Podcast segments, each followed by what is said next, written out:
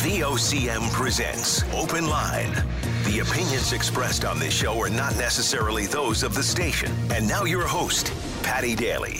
And good morning, everyone. Linda Swain in for Paddy Daly, who is vacationing, and I hope he is enjoying the weather that we're currently having, wherever he may be on this uh, little blue globe. Well, the provincial government yesterday released an alcohol action plan.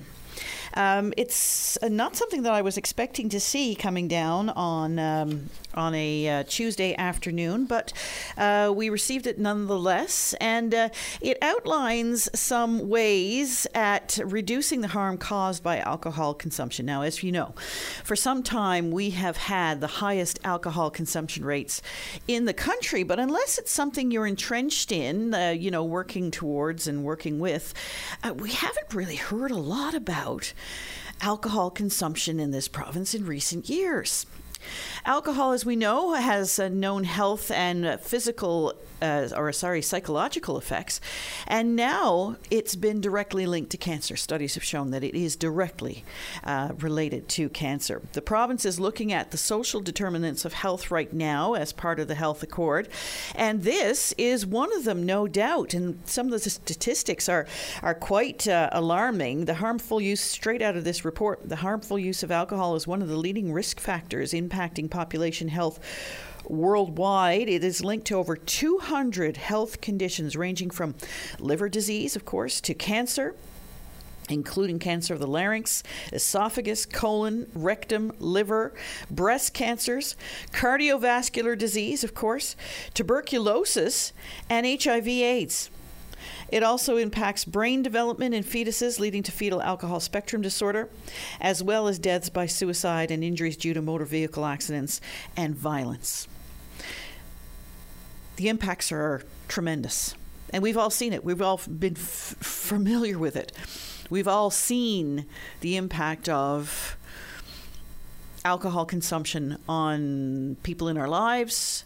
We've seen it on strangers who are acting up either, you know, at a bar or downtown or whatever the case may be. Um, we've all seen it. So, um, an alcohol action plan now out. I'd like to hear what anybody has to say about that. Links to the plan are available on vocm.com. Well, you may have heard this one uh, last week. The federal government, Canadian uh, Food Inspection Agency, as a matter of fact, um, announced that it is imposing a ban on the entry of all commercial dogs into Canada from a list of countries considered to be at high risk for rabies. The ban will start September 28th until further notice. Commercial dogs are, are what they're looking at, and that includes when they talk about commercial dogs, uh, includes dogs intended for the purposes of being given or transferred to another person, uh, dogs who are being imported for resale, adoption, fostering, breeding, show or exhibition, and even research.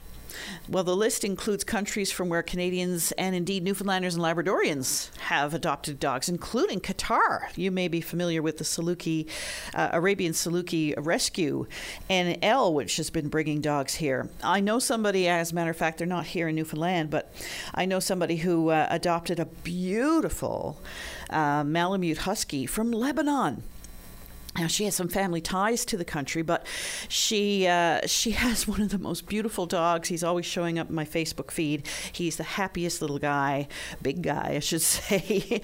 um, and um, really, uh, one wonders if that dog hadn't been adopted out to a loving home in Canada or elsewhere, uh, what its fate might have been. So it's something that has, um, I guess, gotten a lot of reaction in the animal protection um, sort of realm. If you have any thoughts on that, by all means, give us a call. Saw the story recently, CBC had it, about MPs who are now being supplied with so called panic buttons.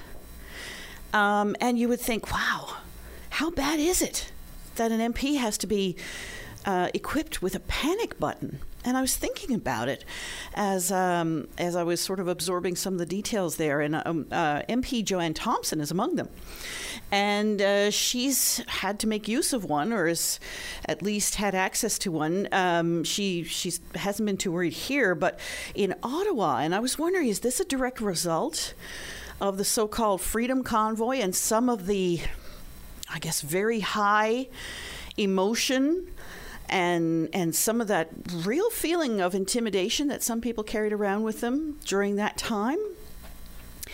Anyway, I'd like to hear what you have to say about that and the use of panic buttons by our elected officials. Is is it that bad out there? Um, we all know how social media has ramped everything up to the nth degree, and uh, for good reason. A lot of uh, media outlets worldwide, by the way, have um, reduced or limited or cut out altogether comments on stories because no good has come from it. No good. And it's just um, social media has really change the way we live, interact, and um, communicate with one another, and not always for the good. But anyway, if you have anything to say about that, you're certainly welcome to do so. Uh, the Gulf cod fishery has been closed for one year. Well, where have we heard that before? Um, the stock is uh, well into the critical zone, and that's where the fish would have a very difficult time uh, rebuilding. There are certain thresholds, and this is known as the BLIM, I think it's called. Uh, anyway, um, we heard from a couple of people who are affected by that and industry groups as well. I'd like to continue to have that conversation this morning, if at all possible. And um, healthcare, healthcare, oh my goodness, healthcare. It's the one thing that affects us in such a fundamental way, isn't it? We can talk about uh, gas prices, we can talk about grocery prices, and you know all the stresses and strains that that causes.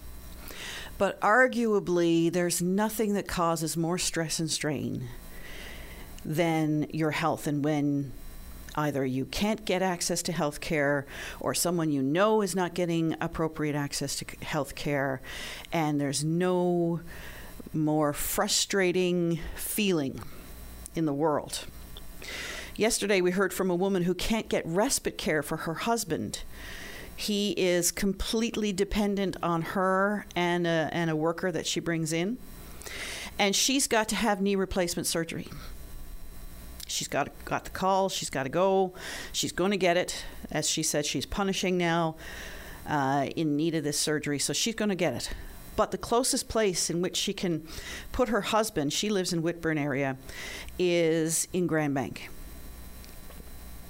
Have you encountered this kind of thing before? Why is it so difficult to place seniors in particular, or those who require um, more intensive care, I suppose? Uh, in respite care or seniors who have lived independently all their lives and suddenly suffering a health emergency and ending up miles from home. No familiar faces to be seen. Couples have been separated. Is this how we can expect to live out the rest of our lives as burdens to the system? And I, you know, I'm not saying that you are a burden. I'm saying that that's how some people are left to feel. And it's not good enough.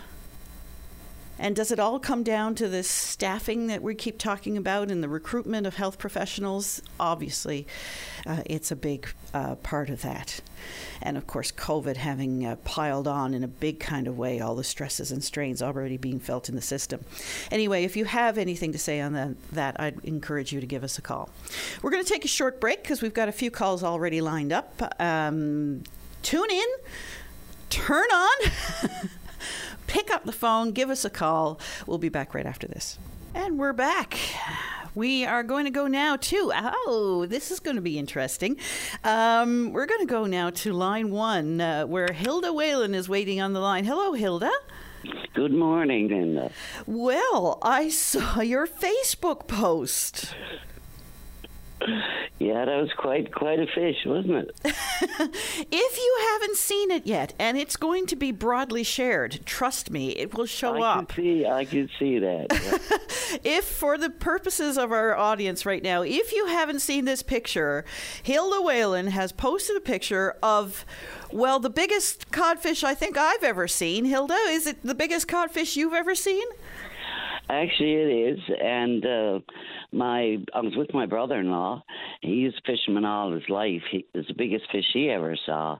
And my brother was home. That was uh, wasn't uh, this food fisheries a couple of years ago, but I never did post it. And I was talking to my husband. We were having a chat about it last night, and I said, I must throw that on Facebook, right? A friend of mine had one held up in his hand, and I I slapped him back an email, and I said, try to hold this one in one hand, right? So uh, I said, I must put that on Facebook, right? But yeah, it, that that cod was, uh, I'd say, about seventy pounds. Oh my god. Well, uh, we were we were uh, all there fishing, and all of a sudden it was just like it stopped. My my and it started to pull me, and I said, my brother said, "There, she's got the bottom hooked again." I said. Well, if it is, it's moving. I said, "Here, quick, take it. They're going to pull me overboard." Right? So my brother-in-law said, "She got a shark on now." I said, "No." I said, uh, "It's. I think it's a, a cod." And he said, "No, no, no." Anyway, they reeled it in. When they got it to the side of the boat, they couldn't get it up. They took the gas that you see in it. One of them gas my brother's holding. The other gas Ellis is holding. They said, "Blessed Lord, it is a cod, right?" And they whipped it in the boat, and the head was on one side of the boat, came across the bottom, and the tail up the other side. So we, you know, we were all amazed. So we came home, and uh, Ellis said, uh, "I'll, I'll uh, got no weigh scales to weigh it, to weigh it." And I said, "said bathroom scales." Of course, he had them in his arms, and the head and tail was out over, so he didn't get approximate weight. He said it says forty-five, but well, my brother said yeah, that's at least 70, 75 pounds, right? I said, okay. So he salted and dried it for me, and it was was quite memorable. Was it any good eating? Actually, you know how you, I, I when he bought up, I cut it up to make fish and brewis, and you know how it flakes. You know the the the thicker part of the cod. The flakes were so thick, right? And they were like a, they were like a little tough. So you couldn't didn't break up the same as the smaller fish would, right? But it was delicious just the same. Well, when I saw the picture, I said, "My gosh, what what is somebody doing posting a, a porpoise? They caught a porpoise." Honest to God. and it wasn't until I really started looking at it, you can see the eye, you can see the gill, Yeah. and I said, "Oh my God, that is a cod." It was a cod, and it was it was one huge cod. I tell you, I don't think there was one caught that year any bigger than that. That's an amazing story, Hilda. Yeah. I'm amazed that you it. Held back. Yeah, I said to said to my husband, I said, I never did put that on Facebook. I said, must throw it on there now, and a lot of people, like they kind of one person said she didn't catch that right. I said, yeah, I did. you must have been terrified that it would haul you over. Well, it was. It was. It was pulling on me, and I wouldn't let go of the rod. So my brother was behind me. I said, "Here, take it before it throws me over." or snap off the, the, the rod or the line. You must have had some line on well, it. it didn't. No, it didn't break the rod, or, and uh, they worked on that. It took them about, I'd say, 10, 15 minutes to get aboard. Right? Unbelievable. So are you're going to say where you caught it to? Greens Harbor down Trinity Bay. And any idea Bay. how old it might have been?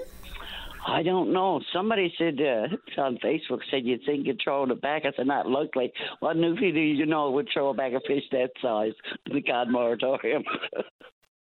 Well, they say, you know, fish will continue to grow if they're not caught. They'll just keep growing and growing and growing, which is why, I guess, to an extent, why we're seeing such big codfish from time to time. I think that one was older than me. Well, Hilda, uh, well done yourself. I suppose you're still eating that, are you? yeah, yeah, yeah. Only needed one freezer to freeze it, right? what was the length of it? Well, my my brother's uh, six, probably six one or two. He was standing up and he had it held up like you couldn't even see his face could take a picture. And when he, he struggled, he got him up there. His tail was still on the ground, and he said, "Hurry up, Billis! I can't hold it. I'm going to drop it." and he's no weakling.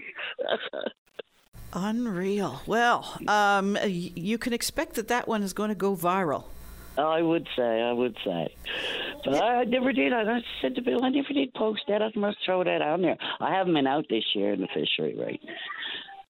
On a, on a separate point, uh, Hilda, because you're the mayor of Whitbourne, how are things going? I know the clinic there has uh, seen a few uh, shutdowns. Well, I must say, uh, when you were talking about them panic buttons, I said, I wonder if there's one way we can get one of them and stick on our politicians and, and our CEOs, Eastern Health, and say, crisis, panic crisis, right? In terms of healthcare, um, absolutely. What are you hearing about the local clinic? Uh, well, our clinic is uh, it'll be open now in the daytime, but there'll be no emergency. Uh, our clinic is not slated to close. It's just they have no doctors. But they have no doctors anywhere uh, in these clinics that are closing. At first, uh, like I look at something, I say, what is the bottom issue here? This is not just one, this is everywhere. So I'd done some digging, and I'd come to find out that the College of Physicians and Surgeons in 2019 put a uh, a rule in place that all uh, foreign doctors coming into Canada had to go to school for, I think it was 12 weeks before they got their license to practice. Prior to that, they could come in and practice, and I guess they were monitored or had testings here and there, but that has affected because we have been. Uh, serviced very well by foreign doctors. Uh, you know, it, it's they're they're amazing, but we're not getting them anymore. I'm presently, and it's one of the reasons why I'm not out out uh, jigging cod, because I'm steady uh, trying to find out what is happening in regards to how many do you have in training? Can you, we expect these to come into the system? And I talked to the, the the College of Physicians and Surgeons, and I told them, I said, I asked them how many, you know, true politicians. They missed their calling, right?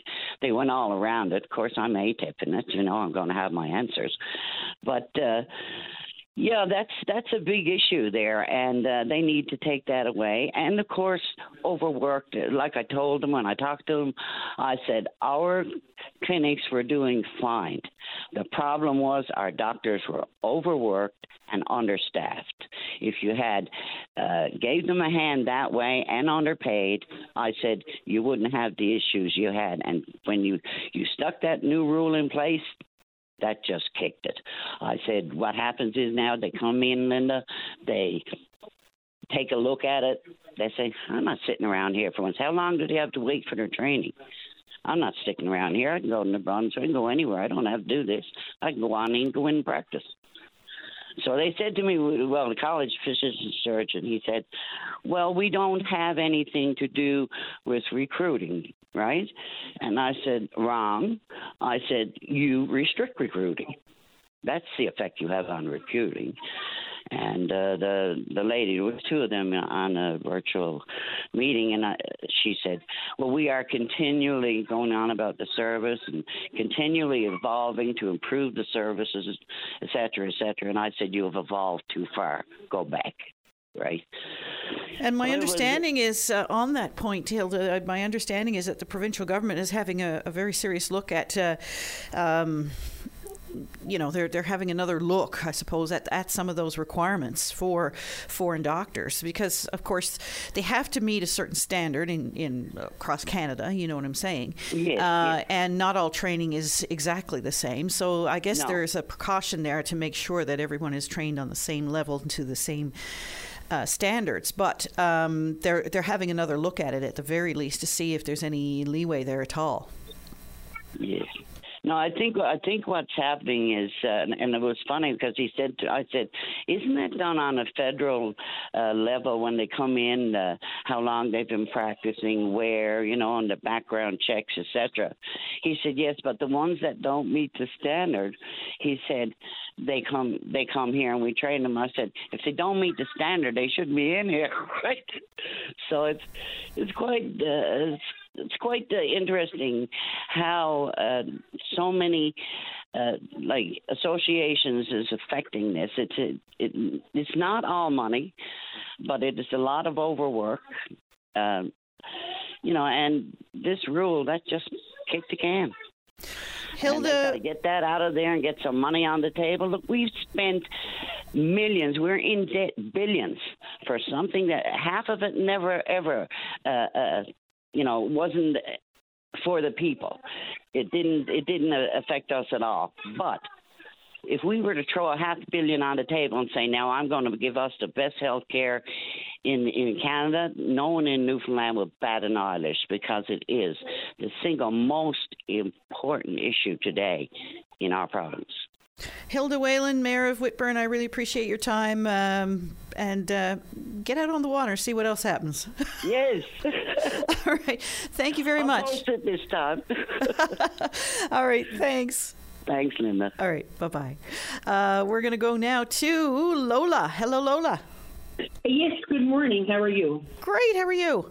I'm not too bad, thanks. I just heard a, a lady there on the um, on the on there on open line They there talking about how she had uh, have a knee replacement and uh, she can't get in a home care for her husband.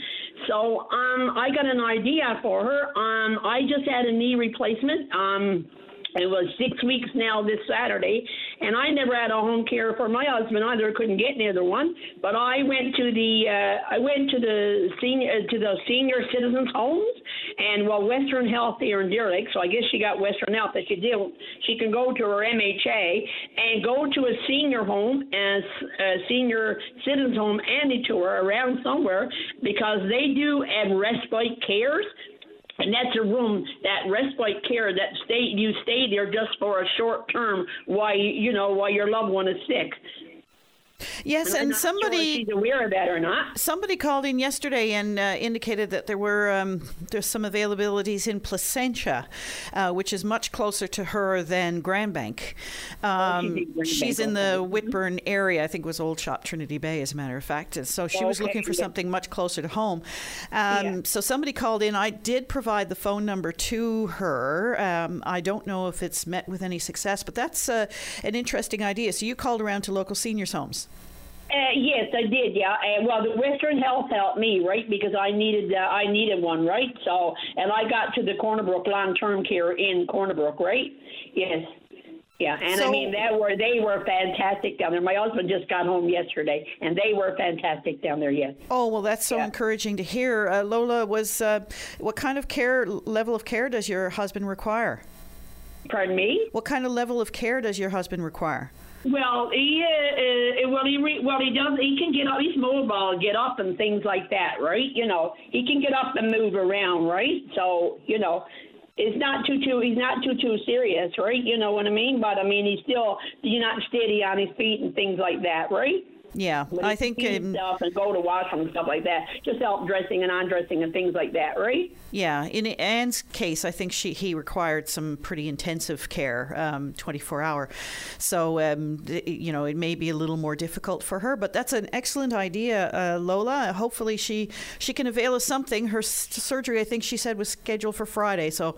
Oh, uh, the thing. Yeah, mine was scheduled for a Friday too. Well, mine was scheduled in August, and then they called back and said it was scheduled on. Friday Friday, uh, lo and behold, I've been on the phone, on the phone, on the phone, and then I got I got it right. I I got him in. I got him in. So that was good. So I wish her all the best. But I never heard yesterday morning because I was down getting ready for to take my husband home. So I never heard this yesterday morning. But I wish her well, and I hope and pray that she will uh, she will get in get in get him in into a home. Well, thanks for your call, Lola. Because I know I know what she's going through. Because I mean, I went through hell and back. God forgive me. I tell you, with a with a knee replacement, it's very, very, very painful. Yeah, it's not easy. And then the physiotherapy that you have to undergo after that. Yes, that's right. Yeah. but it's all good though, and I wish her all the best. And that's that's how come I called and hoping that she'd be able to. And even if she called her MHA too, right? I mean, they might be able to help her right away too for certain, and I think she had already been in touch with her MHA on that matter as well, and they were they were giving it a try. I think it's uh, Sherry Gambin-Walsh. Um, Lola, yes. I really appreciate your call this morning. Thank you. Okay, then. Thank you very much and have a great day. All right, you too. Okay, okay then. Bye bye. And uh, we'll be back right after this. Weekdays on VOCM, it's Open Line with your host, Paddy Daly. Join the conversation each morning from 9 a.m. to noon on your VOCM. We get people talking. And we're back, and we're going to go now to John Siri with Drive Electric NL. Hello, John. Hey, good morning, Linda. How are you? Good. I noticed you sent us a little note uh, there indicating that you're getting ready for a big electric vehicle road show. Yes. So What's that all about? we are going to reach out to the rest of the province because we have our Drive Electric Resource Center on Pippy Place in St. John's, and we have a lot of people stopping in there. But we want to take the show on the road, so to speak, and get as many people with as many cars to visit the rest of the province. So we start the western part of the island uh, starting tomorrow in Grand Falls, and we have a stop each day after that from Deer Lake, Rocky Harbour, Corner Brook, Stephenville, and Port aux Basques. And we would like to let everybody know that we're coming. And if you're interested in making your next vehicle electric, or just want to see the cars and ask questions, to to come by and uh, come find us and see what they look like and ask away. So, is this your yourself, or is it a, a, a variety of different electric vehicle owners? It's it's both. So I'll be there with my Tesla Model X, and uh, we're towing one of my trailers now. We're actually making it a camping trip across the province. So uh, for all but one or two of those stops, I'll have the trailer on so people can see what they look like when they're towing. Uh, Joe Butler is the other founder of Drive Electric NL, and he'll be with us. Uh, we have local owners at each stop uh, coming out with their cars to, to show them off and to talk to people. And we also have some participation from Newfoundland Power and Newfoundland Hydro with their uh, vehicles that they have in their fleets to, to show off. So we expect to see uh, you know a nice selection. Uh, you know, depending on each uh, municipality who's who's around and who's on hand, but uh, they'll certainly certainly see me, and I'm always happy to answer questions and, and talk all day long. and we've had you on the show talking at length about it. Um, so, is it getting better in terms of supply? Um, everything seems to be constrained for gas and electric and hybrid, but uh, I'm I'm hearing more and more inventory is, is coming through and being delivered at the different manufacturers slowly but surely. Uh, if it's if it's something that you're interested in doing, uh, you know, get get get the information now and put in an order, put in a reservation uh, for for the model that you'd like. Um, one of the things that I've heard is that if your dealer is uh, not not interested in doing an order at this time, it might be worth checking with other dealers of the same brand. Some of them are doing uh, pre-orders for models that might take a little while to get delivered, but at least you're in the queue. So we we have a website actually, uh, driveelectricnl.ca, and that has the uh, the locations that we're stopping at and the times. Most most of the times we're there for two hours, starting at noon, with the exception of the Rocky Harbour stop, where we'll start at ten o'clock. And um, so, what can people expect to see here? Are they all um, sedans, or is there a variety of electric vehicles that are available? So we have uh, some uh, smaller commuter cars up to the larger sort of SUV crossover uh, type style, which seems to be very, very popular. Uh, in some of the stops, we'll actually see a couple of models that uh, haven't become available here yet. Uh, Kia has an EV6, which is very popular. Um, we're hoping to see uh, the Audi e-tron here. We have one of the owners that's going to see if he can make it out there from the St. John's end. Uh, of course, Tesla will will have my Tesla. We'll have uh, a couple of Teslas of the different models there. Um, we'll have the the Chevy Bolt, which is a smaller vehicle but quite popular, and uh, the Kona from Hyundai, and perhaps the uh, Ioniq 5, depending on the stop. You know, all of these are sort of that SUV crossover, mid-range, middle of the price range type uh, type vehicle. So uh, you know, lots lots of good representation there.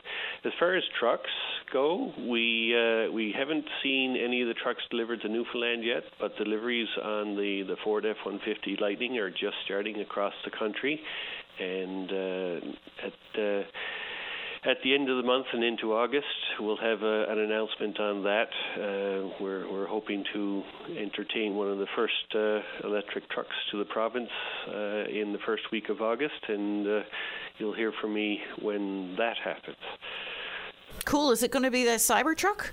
the Cybertruck from Tesla is still a little ways out from delivery, but Ford has started their uh, their deliveries, and to all accounts, the uh, everybody that's had them are very impressed. Uh, we've had uh, owners there who use them for, for work, use them for towing, use them for you know long distance and so on.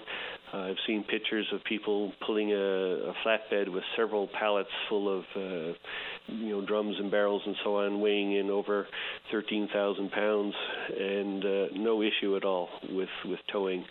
So I think once people start to see what these trucks do, um, you know, the amount of power that they have, the fact that you can use them for your job site power, uh, they will be hard to for the dealers to keep them in stock. In fact, well, they already are hard to people to keep them in stock.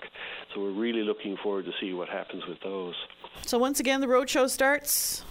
Grand Falls tomorrow at noon um, on Cromer Avenue, and then each day afterwards, Deer Lake on July 8th, Rocky Harbour July 9th, Corner Brook on the 10th, Stephenville on the 11th, and Port aux Basques on the 12th. And please see our website, driveelectricnl.ca, for the uh, locations and details.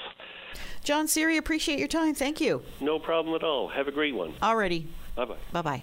And uh, we are going to go now to Barry Porter. Hello, Barry. Hi, good day, Linda. How are you? Oh, I'm best going. That's good. So you are a former lighthouse keeper, is that correct? That's correct. I spent uh, 23 years on uh, the northeast coast of Newfoundland. Very good. All at the same lighthouse?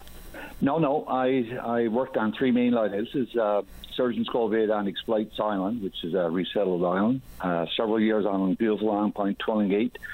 And four years on Bacalhao Island, which is off Herring Neck, just west of Change Islands and one ship on Puffin Island, just filled in on Puffin off Greenspond. So are light light uh, keepers still a thing? Well, yeah, they're still a thing. There's still over 20 man lighthouses uh, in Newfoundland. When I started back in uh, 1983, we had 56 man light keepers or lighthouses. And over the years, the uh, automation closed down, you know, approximately half of them. So you've written a book about your experiences. Yes, I wrote a book about it. I've been kicking around in my head for 10 years, and uh, it was a unique career and uh, a career that not, not many people know uh, go, what goes on on these remote lighthouses and islands. So uh, I put it to paper, and uh, good old Flanker Press published it.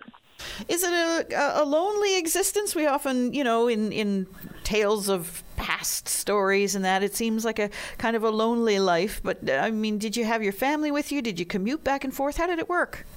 Uh, it was roughly 32 days on, 32 days off on, on a highland with another co-worker. There was two lightkeepers there at all times, but it was lonely and uh, you make the best of it. But uh, you know, you could get days and days of fog with the foghorn blow, blowing in the background. Uh, that was always a, a challenge, but then the sun would burst out, and uh, you know you could be a, a dozen icebergs floating past your kitchen. So yeah, you make you make the best of the, the good days. For certain. And uh, I mean, it's one thing to be manning the uh, lighthouse at uh, Long Point in Twillingate. It's a whole other thing to be out on Puffin Island, as you said. Yes, the islands were, you know, you're you're isolated. Uh, you're you're out there for 32 days and 30 32 days off, and depending on the on the weather, you could get stuck out there for up to extra four, five, six days if the weather turned bad because you had to uh, do changeovers. Uh, your your mode of transportation was speedboat or in the wintertime helicopter, so it was was challenging getting on and off those islands at all times. Plus, you'd have to carry your supplies. You couldn't go down to the co-op or Dominion to pick up your groceries, so you'd have to box up 32 days worth of meals and uh, throw it aboard your boat and uh, you know, cruise out 20 miles and uh, hope for the best. And landed at at the at the island. Would you do it all over again? uh, I yeah probably would. I probably would. Sure. Uh, I've done it for 23 years, and I moved on, but it was good. But you know, it, it got lonely when uh, when uh, kids came uh, into the family. It, it changed uh, a lot of things, right?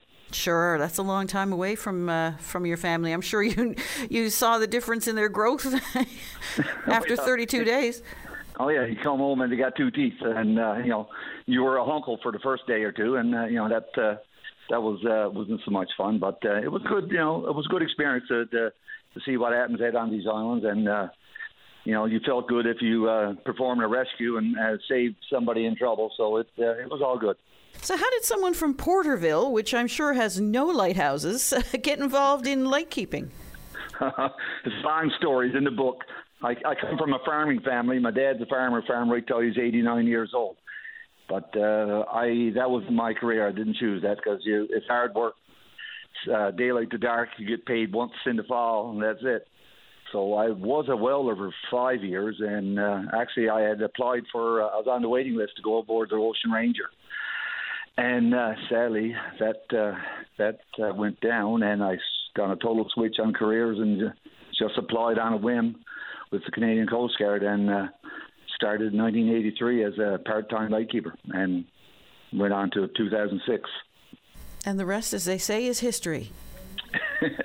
yes, yeah, it was a good experience, you know, to see, to meet and uh, the fishermen and and the boaters and and you know contact with them and uh, you know just the, the, the actual work and live on these remote uh, lighthouses, right? Uh, that's you know I, I tell the story in my book and. Uh, I tell about the, briefly the history of each lighthouse and some of the pioneer lightkeepers and and then the, the real life and uh, work on, on these islands, right? Uh, what really went on there. So it uh, it's informative and, and entertaining, right? It's, it it came pretty good once I started writing.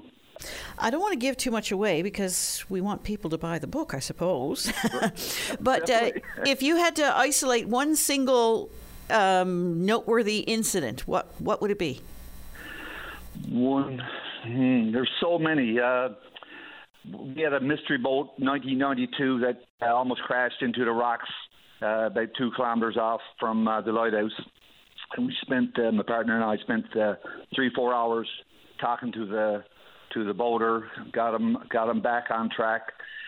Six, he was in a 60 foot uh, longliner, uh, but totally confused, totally out of it. I don't know what what was going on that night, but uh, we were out for hours with the spotlight and the portable radio, got him back safety uh, out of danger, guided him in, into the harbour at Exploits Island, where there was a big government wharf, and he tied up there that night.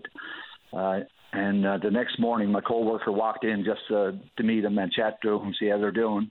And the boat uh, mysteriously cut its ropes, never even untied its, its ropes. Uh, the next morning, it, it was gone, ropes cut, left uh, tied onto their boat, and uh, it just took off. So I have no idea what was was going on, but I called the mystery boat. How mysterious! Did you ever find out any more after? No, no, no. They told me some details, but uh, I I don't know. He said he came down from Labrador, but uh, who knows uh, what was going on? Right? He could have he could have been up from Colombia. I hear you. Yeah. It was it was mystery. Well, Barry, it's fascinating stuff. So the book is called Adventures of a Lightkeeper, and it's available out there now. It's available at uh, Flanker Publish It. It's available at Costco, Coles' Chapters, and uh, Irving's Orange Store. Orange stores across the island, yes. Fascinating. I'll be picking up a copy. Thanks so much for your call this morning. Okay, thank you, Linda. Appreciate it. Bye-bye. Alrighty. Bye bye. We're going to come back right after this. Well, you talk about surprises. Uh, we have a cabinet shuffle today, believe it or not, uh, in the next hour or so. It's happening at 11 o'clock at Government House um, in the billiards room. I don't know if that's uh, significant or not uh, when you see all the little um, balls going around.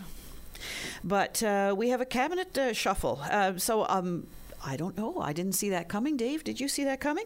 So we'll have all the news there. Uh, we're going to have uh, somebody down there um, to um, cover all the news for us. 11 o'clock this morning. Hopefully, we'll be able to get uh, Brian Medor or Noah Shepard to uh, give us an update in our 11 o'clock news. So stay tuned for that. Uh, we are going to go now to Ashley on line four. Hello, Ashley. Good morning. How are you? I'm great. How are you? Uh, besides my sore throat, I'm doing better than I was. Thank oh no! Oh no! Yeah, I've been like this for three months. Oh dear. oh Lord! But um, how are you this morning? I'm I'm very honored to be speaking with you this morning. Well, I'm glad you're joining us, and I think I know who you are. Yes, I think you do. All right, fair enough. we will talk offline. But uh, okay, I uh, thank God I got in. I've been trying to get a hold of you guys for a little while. Um, thank God there's a cabinet shuffle this morning. Um, I'm having some issues with our health system. Okay, what's that now? Um, I got rushed to the hospital twice this weekend by ambulance. And I was put in waiting room for over 12 hours and not seen by doctor. Okay? Dear. Yeah, and where I'm just getting over my cancer and everything else, it's very tiring for me just sitting there after hours after hours. So one o'clock that morning, I left. I got one of my friends to come get me, and I left. I was feeling fine, just tired. Next morning, got up, fine. Following afternoon, I got rushed back to the hospital, and I was there for another 12 hours until I was seen. Like uh, there was people there from like two days prior than I was. There's 80 year olds coming in ambulances. There's people from jail coming in. The waiting list is not crazy.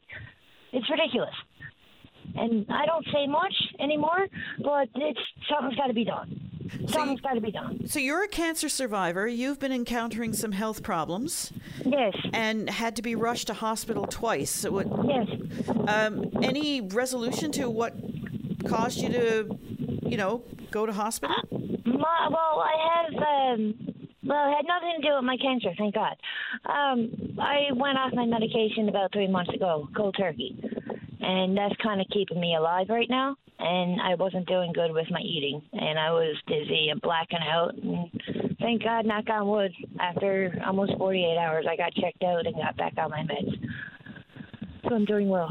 So um, now I I guess you learn a little bit of a lesson there in, in how important the meds are. Yeah, but like the hospital is supposed to be emergency, and there was people there double my age, triple my age. God love them, and that much more pain than I was, Right. and I felt so bad. But I said I was calling in this morning. I had enough was enough. Yeah. Enough was enough. So I how don't you know. how you doing now? I'm doing well. I'm going back to get my GED now, hopefully in September. Oh, in good for you. Yeah. Yeah. Yep. But now my sister has cancer, so yeah. Besides that, we're doing good. Oh my. Sorry Yeah, to hear got- all that. Yeah. She got stage two brain. Oh my goodness gracious. Yeah, but like everything else is doing well, but the health system they got to do something. They got to do something. All right, Ashley, I really appreciate your call this morning and your um, your observations on what you've been through in the last little while. Um, I'd like to hear from others as well. I really appreciate your time. All right, thank you. You have a wonderful day, sweetheart. Okay, you too. Bye bye. And we're going to go now to uh, Paul Walsh with the Autism Society. Hello. Hello, Linda. Always good to talk to you. Yeah, same to you. So, um, of all the wonderful things that you are involved in and, and doing at all times, I understand you're planting as well. Is the, what's going on with this greenhouse idea? What's that all about? Well, as anybody who knows our center, the Elaine Dobbin Center for Autism in St. John's, we have a lot of garden beds and, and a big greenhouse. And this time of year, it's kind of an idyllic place to be because there's so much greenery and so many things growing.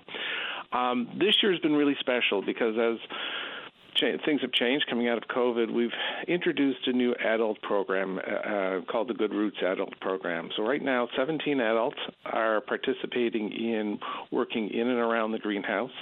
Uh, one group on Monday mornings and one on Wednesday afternoons. And I and I hope I got that right. It's either that or Monday afternoon and Wednesday morning, one of the two. And um, just been really great having those individuals around the center, uh, working with us and us working with them. Both uh, it involves the individual and, if necessary, their respite worker. And they've been doing uh, tremendous work around the gardens to uh, to help with the work that goes on there. And as you know, our gardens feed uh, our restaurant because we have a closed loop restaurant. So right now we've just introduced a summer menu at the Pantry Cafe and Gardens that's featuring a lot of the fresh produce that's coming out of the greenhouses and uh, including a lot of basil. And we're planting lots of basil. And you might know that basil's been hard to come by around town recently. So we're hoping that by August we'll have basil, uh, basil available for sale to the public as well. So there's a lot of good things happening uh, with the greenhouse, with the restaurant. I wanted to share with you as well uh, that we have happy hour on Fridays, every second Friday, beginning this Friday, on our beautiful back deck that overlooks the uh, the trail system in Pippy Park. And so after work on Friday, as opposed to trying to find a place to park downtown, we have lots of places to park, and you can drop on to the back deck and uh, enjoy a beverage and something to eat and uh, relax after a long um, period of work. It is a um, beautiful um, location for anybody who hasn't been down that way, and you've done a fabulous job of. Oh my goodness! It's just it, it it's such a, a peaceful place. It is really, and we, we've, we've been lucky. We've struck a, um, a number of partnerships recently with uh, with uh, local organizations, McInnes Cooper. Um, Stantec, Marco, and most recently the Grand Concourse Authority. And I'm really pleased with the one with the Grand Concourse because we all kind of coexist on that on that hill that is adjacent to uh, the uh, the Health Sciences Center. So the Grand Concourse and their and their expertise are coming in and helping us with a lot of the heavy lifting when it comes to the grounds because it's a it's a big property, and uh, it's been great working with them in, in, a, in a community partnership together, and it's made our uh, our our living area, if you will, uh, even that much more beautiful. So it's it's uh, it, it's it's a tremendous uh, place to come visit. Um, I encourage anyone to come by, as I said, for happy hour on Friday, or come by any day to the cafe, and we're open Monday to Saturday have a coffee and just relax on on either of the decks or wander around the greenhouses and the garden beds. It's uh, it's good for the soul. For sure, and, and by the sounds of it, if you're, you're if you're fueling or feeding the restaurant, you must have a fair bit of yield. Not too bad. We have 36 garden beds that we plant. So our greenhouse does all the, the uh, Jeff Ronan, our gardener, does all the starting work uh, around um, April, and we'll put in the a lot of the uh, a lot of a lot of the materials that go into the garden beds during the year. And if you walk down just off the trail, you can see the garden beds there and everything that's growing there, the lettuce and the uh, the microgreens and whatnot. We also have uh, an extensive berry garden and even a fruit tree orchard. Uh, so there's a lot of produce pro- that comes out. We recently harvested more rhubarb than I've ever seen in my entire life that came out of one garden. Uh, I, think a lot of people commented it's been a tremendous year on growing in general and rhubarb in particular, and uh, been some interesting uh, rhubarb uh, lemonades and rhubarb cakes and rhubarb muffins coming out of the pantry recently. So um, we're we're proud of the fact that we're an environmentally, socially, and financially sustainable social enterprise. That it's a, a field to table restaurant that has a closed loop system whereby we grow things, we use them, and we compost them and return them to the soil. Uh, and we're proud of the fact that it works to help autistic individuals find employment and to find activities that um, that benefit them as they move through life. Because it's important to recognize a lot of people, not a lot of people, but there's a lot of emphasis um, in the autistic community on children, which there should be, no question about that. But children grow up, so it's important that we have programming for adults and increasingly for seniors who are autistic. So uh, those programs uh, help put people on the road along with our employment programs, our education programs, towards building futures for themselves. Well, it sounds like f- fantastic uh, uh, programming. Um, and Paul, maybe I should dart down and get some gardening tips because my poor old garden is just not doing very well. well, uh, I'm, uh, my my wife is a tremendous gardener. I'm not, so I'm always walking up to Jeff and saying, "Jeff, Paul has another foolish question for you," and uh, he's very approachable if anybody wants to, to chat. And uh, it, it, like I said, it's just nice just to walk through the garden. Sometimes it's it, it, it, it can be very very good for the soul, like I said. Absolutely. Uh, Paul Walsh, a pleasure as always. Thank you. Thank you very much. Great to talk to you again. Take All care. Right. Bye bye. Bye. And we're up to news time with Brian Medore. Cabinet Shuffle is coming. We'll have more right after this. Join us for On Target, one hour in which Linda Swain examines topics that mean the most to you. On Target, weekday afternoons at 1 on your VOCM. And we're back. Linda Swain in for Paddy Daly, who is off uh, on vacation.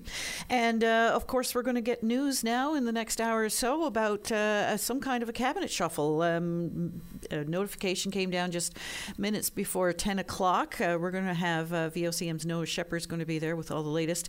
Uh, that's fueling lots of speculation, of course. it seems to have struck a lot of people by surprise, myself included. Um, and it looks like the energy minister has an availability tomorrow with the federal minister. Um, uh, sorry, uh, today or tomorrow, I'm not sure. Uh, anyway, so I guess he's not involved in it. So what could it be? Could it be the health portfolio? Could it be uh, fisheries, for instance? Anyway, remains to be seen, but we'll uh, keep you up to date on all of that as soon as we find out. We're going to go now to Conception Harbor and Mayor Craig Williams. Hello. Hey, Linda, how are you? I'm good. How are you? Not too bad. Not too bad. Uh, Linda, I'm calling today concerning some an initiative that's on the go this weekend in Mount Pearl and through uh, C, uh, Paradise and through CBS. It's the uh, Cycle for Sight of, uh, I guess, is a fundraiser for Fighting Blindness Canada. It's something that uh, we've been involved with now for the last five years. It's, the town um, or yourself? Um, my, myself and my, my deputy mayor. I originally got into it because my deputy mayor, who uh, Lawrence Penny, suffers from retinitis pigmentosa. It's a genetic uh, eye disease, um, and he is slowly losing his his vision. So you know he was looking for someone to help with the, the coordination of this, and uh, you know I jumped on board because my my grandfather was was legally blind, and uh, so we've been involved with it, uh, my, my, family, Lawrence's family, for the last, I guess, five years. On a, well, I guess we we had a little uh, delay with uh, with COVID, so we were doing it virtually. We did it mostly in, in Conception Harbor, but but this year it's back full steam, and uh, we're looking really looking forward to it. Hopefully, we can. Uh, you know, we can have a better turnout than we did in previous years. Uh, for sure. So, uh, and hopefully the, the weather holds as it has been mm-hmm. doing. It's uh, been fabulous lately.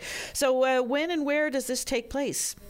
Uh, you know what? It's it's it starts. Um, we're starting at from the uh, Mount Pearl Community Center, and we're traveling the trailway out far as I'm going to say Steel Cove and returning back. But there are uh, you know, you can turn back whenever whenever you want. So, you know, obviously the, the more conditioned riders are are doing the, the full route, but there are 10 and 25 uh, kilometer routes available. There's also a walk for you know three kilometers out the trailway, and you can come back.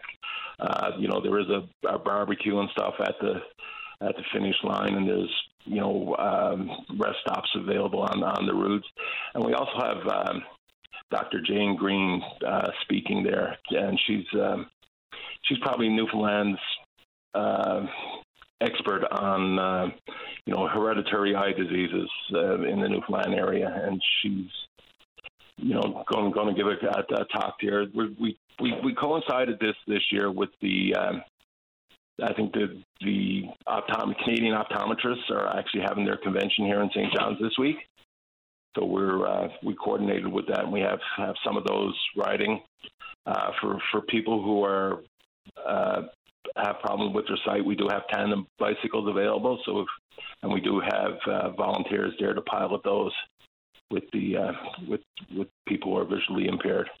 So these are not road bikes; these are more like um, mountain bikes. Well, there, there's some some some some of both. I guess I guess a hybrid bike can do it no problem, but we do it some of the um, the the tandem bikes we have, yeah, are are road bikes, and we'll have someone, you know, just to get uh, you know the visually impaired people that that attend, just get them used to, you know, and let them be able to try it that tandem bike if that's something that they're interested in. How many people are typically involved? Uh, norm, normally, you know, we, we were doing doing great. We had about forty to fifty riders the year before COVID. Uh, then it started for uh, we for the last two years we went virtually. Uh, in St. John's, or actually in Conception Harbor, we had about 15, mostly family members and stuff like that, that did it last year. We did about 20 kilometers through through the town, and uh, you know there was other people in, in Newfoundland and St. John's that did it virtually as well. So, um, you know, normally we're we're up, you know, somewhere between the 40 to 50 mark, and we're hoping to, uh, you know, get that higher this year and continue on next year. Um, so, uh, do you have to register ahead of time? When does that happen? Yeah, there's still, there's still lots of time to register. The um, you know on cycleforsight.ca, uh, you can register. There's a couple teams there. You can register as part of any of the teams there, or you can register, uh, you know, as a single individual. So it's uh, cycleforsight.ca, and it's uh, our event is Sunday, July 10th at the uh, starting at the Mount Pearl Community Center. Well, fabulous. I hope you have a really great turnout and some really good weather to participate for the first time in uh, two years, I guess, in a real kind of way. Um, Craig Williams, thanks. Yeah, no, I appreciate the time. Thank you. Already. All right, Bye. Bye bye. Um, we're going to take, uh, I, I, I'd say, uh, because we're up to a break very closely. So we'll take a short break. When we come back, we'll speak with uh, Keith Sullivan, president of the FFAW, coming up right after this. We're back. Uh, Linda Swain in for Paddy Daly, who is on vacation. We're going to go now to Keith Sullivan, president of the FFAW. Hello, Keith. Well, good morning, Linda. Well, never a dull moment in the fishery, it seems.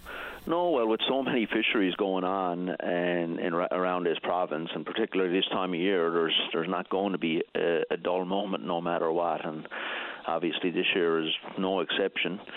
Um, so many things to talk about, and I guess so little time with you, but. Uh, First off, uh, we, got an announcement on northern Gulf cod on the west coast. So, I mean, just, you know, uh, the days after the 30th anniversary of a moratorium. And, you know, rather than working with harvesters, speaking with harvesters, uh, dealing with the real solution, we see that, the, you know, the heavy hand of, of Ottawa come down and just close a fishery, no uh, comments about addressing the real problems, and no consideration for what you're going to do for harvesters who are thrown out of work and the loss of income again.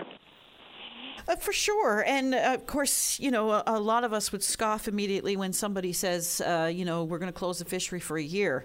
Uh, we've been there, done that. Uh, we know how this lasts. So, where is the plan to rebuild the stock then?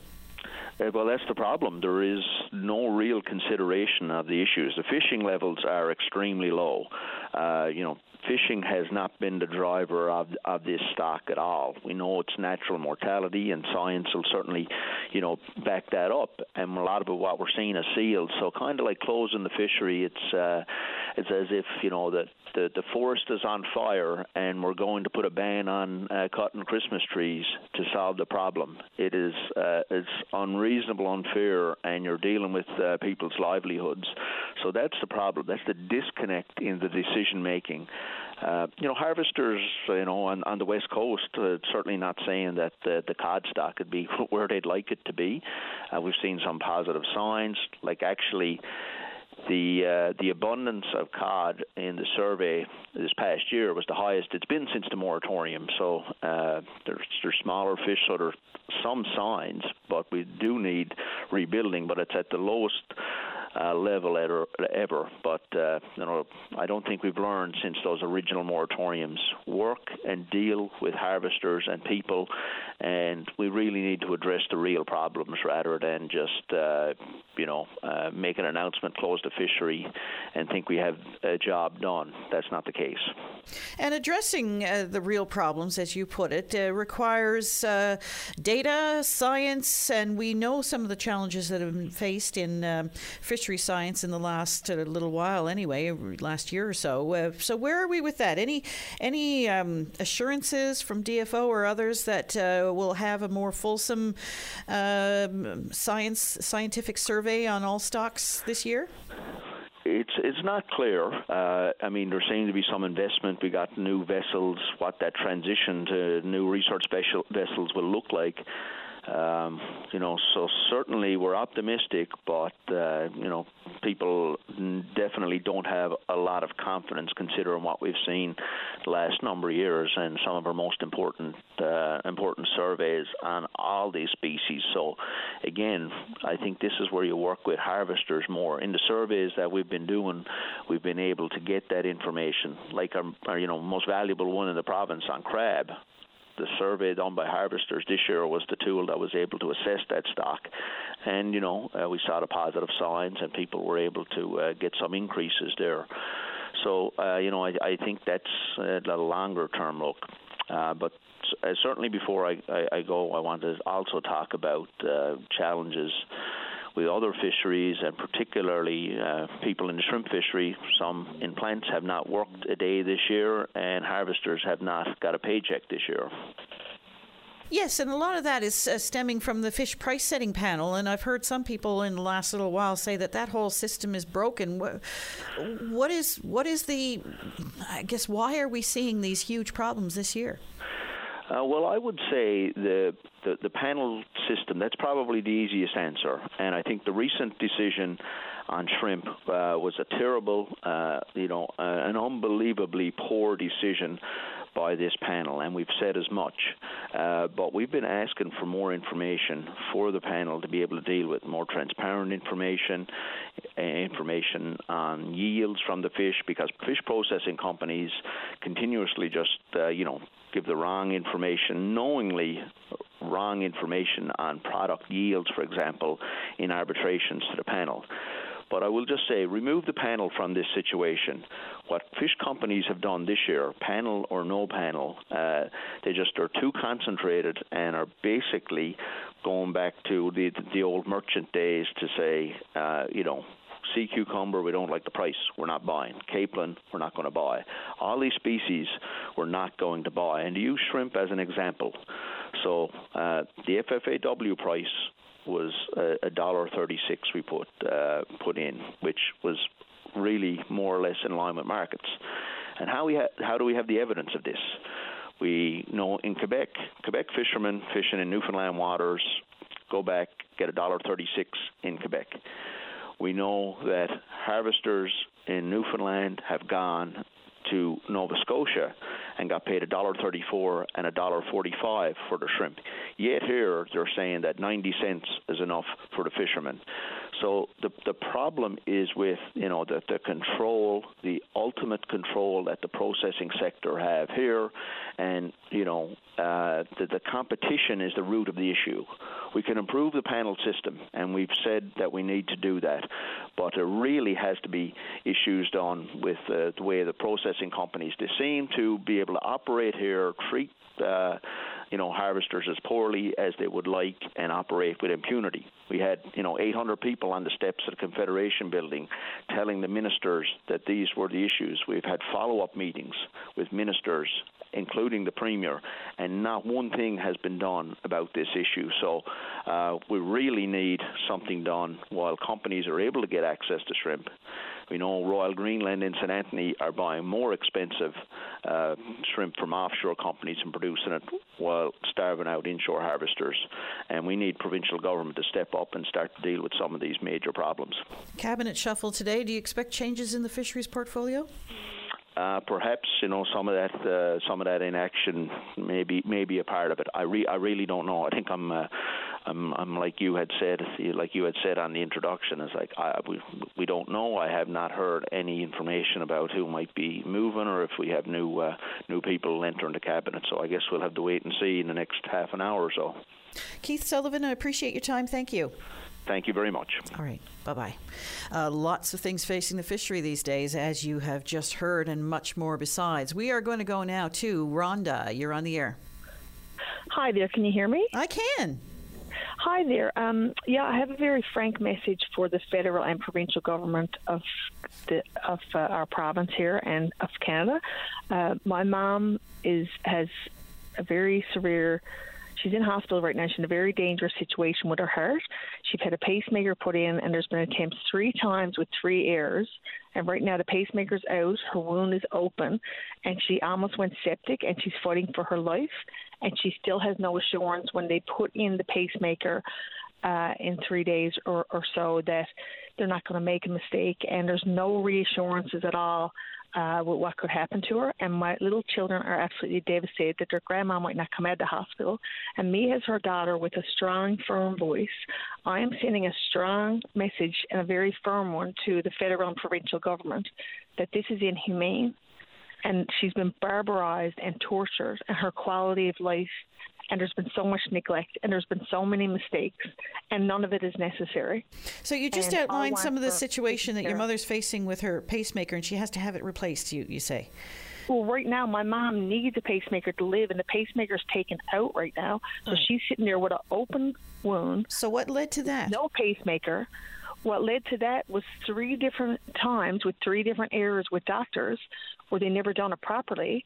And then the third time was an infection that they never even followed up on properly, and now she almost went septic. So it's it's very it's a very inhumane, gruesome, raw I, I can't even explain what a nightmare this is right now. My mom sitting in there like that, fighting for her life.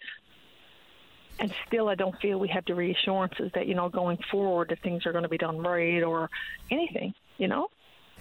And so, what led to these errors? Was it a, uh, doctors who were not accustomed to her, or what well, happened? I'll blame it on the system, first of all. I'll go to the top, which is federal government, and then provincial. And then I will go to doctors. And the problem is the, the leads weren't put in enough. The, the the the amount of leads that should have been connected weren't done the first time. The second time they knocked off a lead and never put it back, and then she wasn't well. Then the third time she had an infection, which never got carefully enough followed on, and now she's almost septic. My mom, and she's in fighting for her life, and none of it should have happened. My mom should be home. So she's and there with awaiting her little grandchildren. So she's awaiting a, a, a pacemaker to be reinstalled um, in a wound that it, they're, I guess, they're trying to treat. Um, so where Well, where does it all full of- stand she's now? Full of infection. They can't put it in right now because her whole body almost went septic. So she's she's there with the open wound and full of infection. Oh my dear. And we don't even know if there's damage enough now done to the heart that they may not even be able to do it. And also on the ambulance, there's times that they shocked her heart, and that may have caused damage now to the valve. So like we, she's just sitting there with an open wound to her heart right now, full of infection, all neglect. You know. Rhonda, that's uh, that's a rough story. Um, are you in the St. John's region? Is she at the Health. Sciences? She or? is. Yeah, she's Yeah. in there right now. Yeah. Wow. And I'd love to give her name there. And I want to meet with chief of staff. I want to meet with whoever I have to meet with. I'm being very frank. And I'm her strong advocate here right now. This is systemic issues, and it's inhumane. And to say they're going to have two more med students at the hos- at the at the the med school here with the situation with the hospital is absolute joke. And I can't believe in the year 2022 what living conditions we're living under and, and, and we're supposed to be a developed country. We are not. What a joke. There and is- I want my mother tended to with top top of the line service there and I want it tended to right now. And yesterday they hauled the gauze out from her open wound and she was cr- screaming out just like someone dying. It was her raw heart and the dry gauze was coming and I wanted to the the scab specialist or whatever her name is, but she didn't come, and of course, just a nurse did it. And what my mother went through for 15 minutes with them hauling it off Raleigh off her heart, I'll never forget. There I'll is ever forget. a um, patient. Um, uh, you know, a place where patients can um, register their, you know, concerns and that sort of thing through Eastern Health. Have you gone through that route? I'm going the route of public. Next it'll be NTV. Next it'll be a lawsuit. I'm not. I'm. I'm voicing here vocally right now. I got to go back in now after I get off this call and to be with my mother. Right? She could die anytime. So I, I'm. I'm on speaking with my voice for my mom because she's too weak to speak. So I want that message sent out loud and clear, and I want things done properly with her. And I want her to get what she she entitled to get, and I want her to safely have the best of care so that she walks out of that hospital alive and with a quality of life. Rhonda, we wish you nothing but the best. You and your mom uh, appreciate your call this morning. Thank you very much. Okay. Bye bye. Bye bye.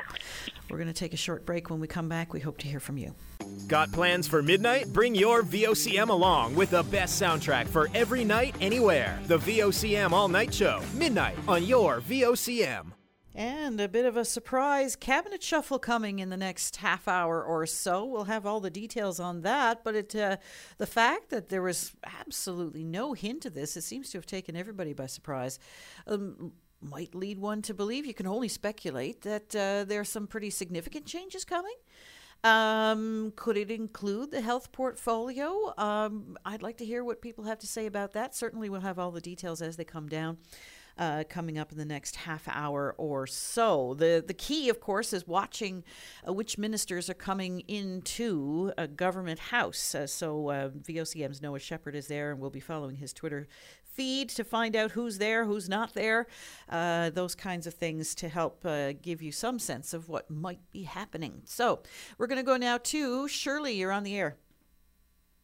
Hi. Hi, Shirley. How are you? Great. How are you? Um, pretty good. It's my first time calling, but I I probably will be confused. Oh, don't worry about it. You just uh, talk to me as if I was normal. the reason I'm calling because I was it, it's about the health science. I'm I'm sick of listening to stuff about the the health issues, but it's not a health issue.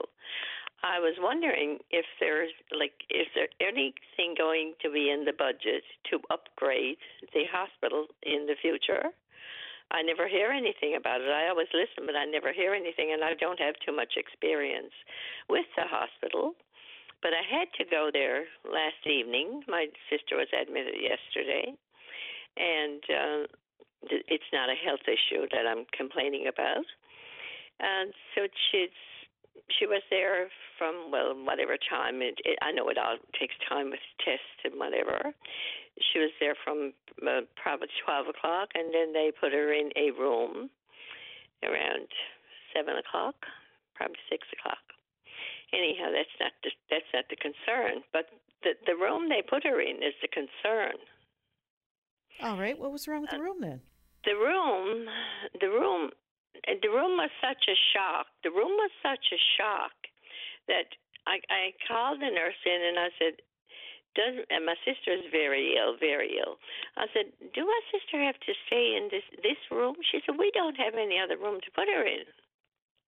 Now they did have her in a smaller room before, and they had to take it out to put somebody else in there. Maybe it was more equipment in there that they needed. She didn't explain it, but that's not the issue either. So when I went, I went in and I looked up, and it was the ceilings were falling down,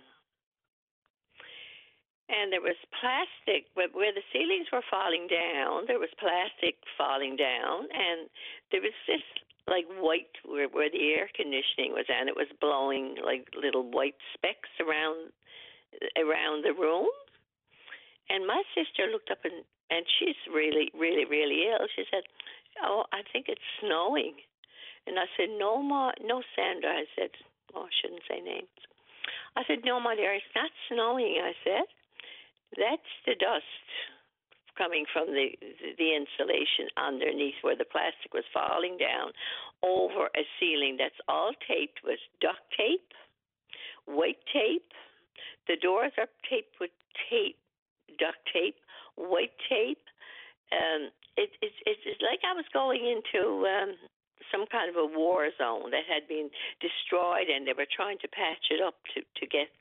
And this is a waiting area, and she may be in the until she gets to bed. We don't know how long she's going to be in that room. And she said she was going to. She said, "I think I'll have a heart attack today. I'm too distressed.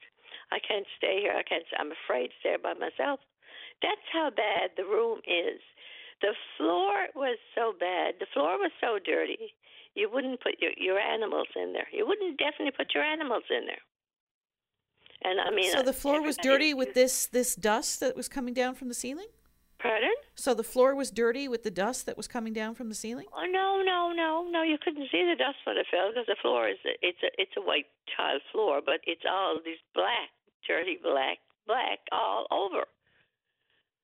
So I called in somebody that said, "Well, we can wash it; it doesn't come off." But the floor wasn't the issue as much as the ceilings falling down, and and and the the bags, the plastic bags falling with with the holes in the ceiling. The plastic bags were all well. One bag was down at least um, a foot, at least a foot hanging, hanging. So like, did it look like damage, or did it look like they were doing some kind of renovations? They had they had started something when the the virus was on to take take they took the ceilings some of the ceilings down but then they just patched them with tape, and now uh, the stuff is all falling down, and it's and it's there to put people in while they're waiting for it to go, you know, while they're waiting in emergency. Well, that can't leave a, a patient or their family feeling very well, secure you know, or confident. There was, was cry. She was crying. She said, I, her husband had to stay all night, and she said, you know, a woman don't ask somebody to stay all night, especially in an emergency. And and he's been up since three o'clock the morning before, and uh, that would have been all night. He he, he phoned me eight o'clock this morning. I said, "Is she still there in that room?" He said, "Yes." And I asked, could they move her, but they didn't have a place to move her. I mean, you can't. I can't say anything about that, but I said, you know, it would be better to be out in the corridor than in this. I didn't mind the room being as bad, the floor, but you would never be able to walk on it in your naked feet or anything. I said, make sure you have your shoes or your slippers on because there's no way you can walk on this floor. I mean, I took pictures of the room. I said I couldn't believe that I was. I'm in a. Eh, eh, I'm in a hospital and I listen about millions and millions and millions of dollars for this and that and something else. And the hospital is eh, parts of it are falling down. Parts are this part is falling down, and as they came in, when when I when I complained about it, there was two lots of people came in. I don't know if there were maintenance and took pictures and said they were sorry. And I said, well, I'm not I can't. I mean, it's nothing uh, you, you can do about it. But why put a person in here? Why not have the door closed? Do you mind sending us pictures of of the ceiling in that? Well, my dear, I, look, I'm going to send. I'm going to send a picture of those the, that room because that that room is it's it's not it's disgraceful. It's totally disgraceful. I, I I said my father had bar, a barn with animals in it, and the barn was much more presentable to walk into than this hospital room, a hospital room that sick people have to go into. Send us uh, your pictures, if you will. Feedback at vocm.com. Okay. Okay. I appreciate that. Because I mean, you you would have your own eyes would have to see it to believe it. My sister said when they were wheeling her through, she saw because she was on on the stretcher, of course. She said she was looking at things. So she said they must be re- wheeling me through a renovation. They're doing renovations when they stopped the bed and started to hook up her her things. And she said, "Do, I have to stay here?" And they said yes. And she started to cry. She said, I actually have to stay here. And I said, when I think when I think of all the millions of dollars, I, I listen to all the millions of dollars, and that that health signs have have rooms that people have to stay in like that. I don't think people know it. The government can't know it, or do they? I mean, when Premier Furey got in, I figured, well, he was a doctor. He's going to pick up on everything in the hospital because he he worked there. I said to the uh, the nurse, I said, if somebody, I said, if Premier Furey came in here now tonight, just admitted like my sister, and they had no place to put him, do you think he would stay in this room? I said, I wouldn't stay in it. You'd have to put me out in the corridor. I would not stay in it. Shirley, I'm glad you brought this to uh, to the public's attention, and uh, do send us those pictures if you can. Feedback at vocm.com. I sure will. All right. Thank you very much. Thank you so much. Okay. Bye bye. We're going to take a short break. When we come back, we're going to speak with the Minister of Seniors, sorry, Children, Seniors, and Social Development, John Abbott. I'm guessing he's not part of the cabinet shuffle. Uh, coming up right after this. Well, we've got a bit of a hint anyway of what's coming up now at 11 o'clock with this uh, cabinet shuffle that no one was really expecting. Uh, Tom Osborne is there, so is John Haggie. Could they be trading portfolios, perhaps? Um, uh, Tom Osborne is currently education minister, but he did hold the health uh, portfolio, you may recall, back under the PC uh, administration under Danny Williams, was it at the time? Uh, anyway, yes, it was. Um, so uh, who knows? Maybe they're trading portfolios. Uh, they are there. Uh, John Abbott, however, is not. He's on the air with us now. Hello. Good morning, Linda. How are you? I'm good. Well, you are one busy minister. It uh, we talk about it in the newsroom all the time. Uh, you're at everything, everywhere, all the time. Well, thank you. Well, I view that as part of my job, certainly in representing the community sector. When, where I can, get out to community events, support uh, the volunteers, and right throughout the province, I uh, certainly look forward to those opportunities. And it's been quite uh, rewarding for the, the response that I do get uh, when uh, when when I'm out there. This week we uh, met based on the work that the Legion and Dominion on Blackmarsh Road they hosted a large group of our new Ukrainian uh, friends who moved here, and again, it was a great uh, community event. So there's some challenges in your portfolio, of course, uh, housing being one of them, and we can talk about that in a moment if you like. Uh, but uh, there's some good news as well that you wanted to pass on because sure. you've recognized some people for some uh, pretty significant uh, achievements. Well, thank you, Linda. Yes, uh, one of the things I wanted to do today was just to highlight our Seniors of Distinctions Award that we've announced this week. That's an annual event that we do where we seek nominations from the community of seniors who've really contributed significantly to their communities and have been recognized by their peers. So uh, we do an application process. People are uh, recommended. We do. Uh, we have a committee that looks at those uh, applications, and then uh, a list of names are presented to me. And this year, if I can quickly announce who they were, it's Barbara Ellis of St. John's, Rosie Lucy of Hopedale, Elizabeth Murphy of St. John's, Wayne Knoll of St. Anthony, Eldon Swire of Little Rapids Rapids on the west coast, and uh, Bryson Webb of Port aux Basques. Also, we are, this is the first time we've done this is a posthumous award to uh, George uh, Doyle of uh, St. Lawrence, and I've had the opportunity to speak to uh, his wife, and she was uh, really pleased and and honored that we recognized the work that George did for for the community of St. Lawrence over the years. So it was very humbling on my part to to be able to do that. Nice to see that kind kind of recognition as well. The Seniors of Distinction Awards is a great idea uh, because so many seniors are, are still uh, making such a huge contribution to their uh, communities. Absolutely, and uh, uh, and continue as of course as our society is getting older, we are going to rely more and more on our seniors to to actually do to do more, contribute more, and do some of the heavy lifting. But it's great when we can uh, recognize them individually for for their efforts, and we will have a public event uh, in when the awards are presented in Deer Lake in uh, in September, and they will be there with uh, with their family members. And Linda, the other thing I wanted to mention today as well, we've also announced that we have uh, formalized and put the membership in place for our new Accessibility Standards Advisory Board, and that uh, board was established as a result of our new groundbreaking legislation around accessibility uh, there, which we passed in the House of Assembly last fall. Uh, we used the winter and spring then to seek uh, uh, applications for people who are interested in serving on the board. Cabinet approved that this spring, and we've this week also announced the, the membership of that board, which will be chaired by Debbie Ryan here of St. John's. And I think most people uh, uh, absolutely agree that uh, you know uh, accessibility standards uh, have to be met uh, throughout the province. But the reality is, it is there is there is a cost involved, especially in established buildings that were built before um, some of these standards were in place. so, how do you address that? How, as a department, do you do you help businesses and organizations along who want and and and need to put in um, the proper accessibility, but the costs are are so great?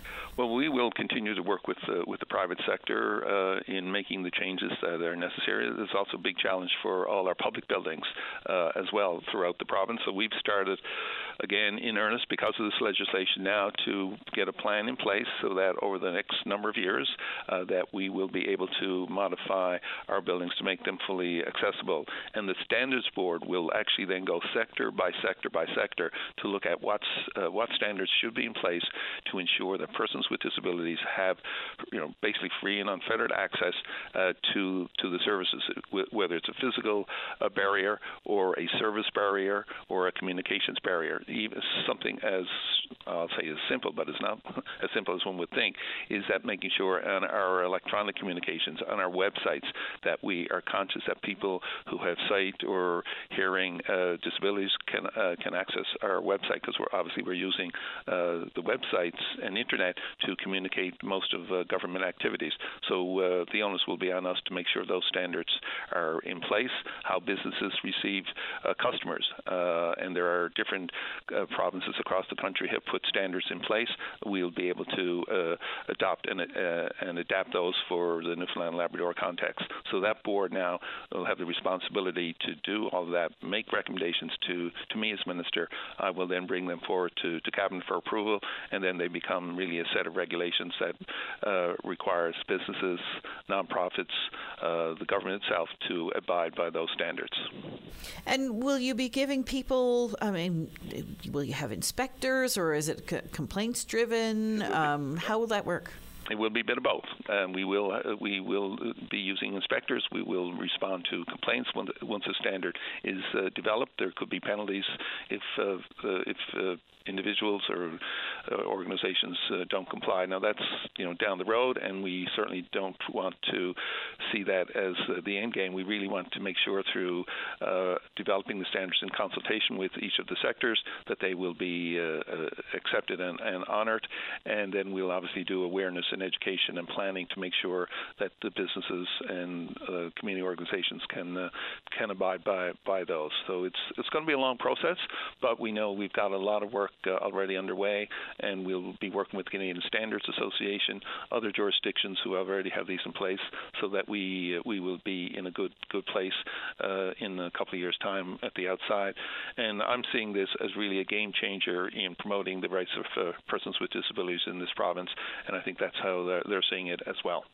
For certain, and I mean, universal design is such a uh, an amazing concept and um, uh, great for new builds, but uh, difficult for existing um, properties. So, how would a, a, business be able to prioritize then uh, what because, like I said, there's yep. a cost involved in all of this. So, um, I guess uh, basic accessibility, uh, people being able to enter a business or a uh, an establishment is is I guess priority number one? That would be part of this for sure. And we also have a separate piece of legislation around building accessibility, and that has been reviewed. And I know there are recommendations in front of the uh, Minister Stoodley on potential changes to that legislation to really enhance uh, building accessibility. Uh, but it's also it will be uh, sort of captured under our work as well. And we know that working with uh, with the private sector, making at least the, the I'll call it the minimum or basic accessibility uh, provisions put in place, i.e., access to uh, uh, to uh, premises, making sure the uh, bathroom facilities are accessible, uh, counters are you know lowered, those kinds of things where where it makes sense to do. there's also a reality that some of our older buildings that may not be made fully accessible, but it'll be made where they can, they will will will do that. so that's part of this. But really, for those new organizations, new buildings. Uh, you mentioned universal design. That's a, it's a great concept. It's a simple concept. And in building houses today, uh, we would and certainly encourage any builder to make sure that the universal design principles are in place so that you have wide doors, wider hallways, wider um, access to bathroom facilities, so as as uh, as our uh, society ages, that people can actually stay in place and they're not hindered because oh the bathroom uh, access is not wide enough, the hallways aren't wide enough, there's too many stairs, those kinds of things. So that's uh, uh, something the Newfoundland Labrador Housing Corporation is currently incorporating in all its uh, new builds from from here on in. Now I wanted to talk to you about the housing crunch because it's absolutely important. It's at the, t- the top of every headline nowadays. Um, have you time after the news to come back with us and, and discuss that? Yes, absolutely. All right, we'll put you on hold and we'll be back right after this. We have a cabinet shuffle underway. Uh, John Abbott, not part of it, but uh, Tom Osborne and John Haggie are definitely there. Uh, so we'll have more of that coming up uh, momentarily.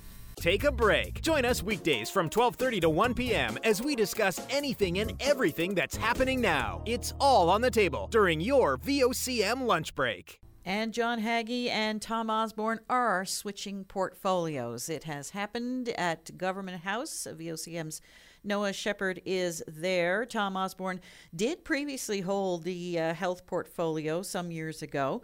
Uh, so he's familiar with the portfolio. Of course, there's a lot going on, as you've been hearing on VOCM Open Line uh, over the last uh, number of weeks. Uh, John Haggie has held onto the uh, health portfolio for quite some time now, I think since he was first elected, if I'm not mistaken. So that's a pretty long stint in one single portfolio.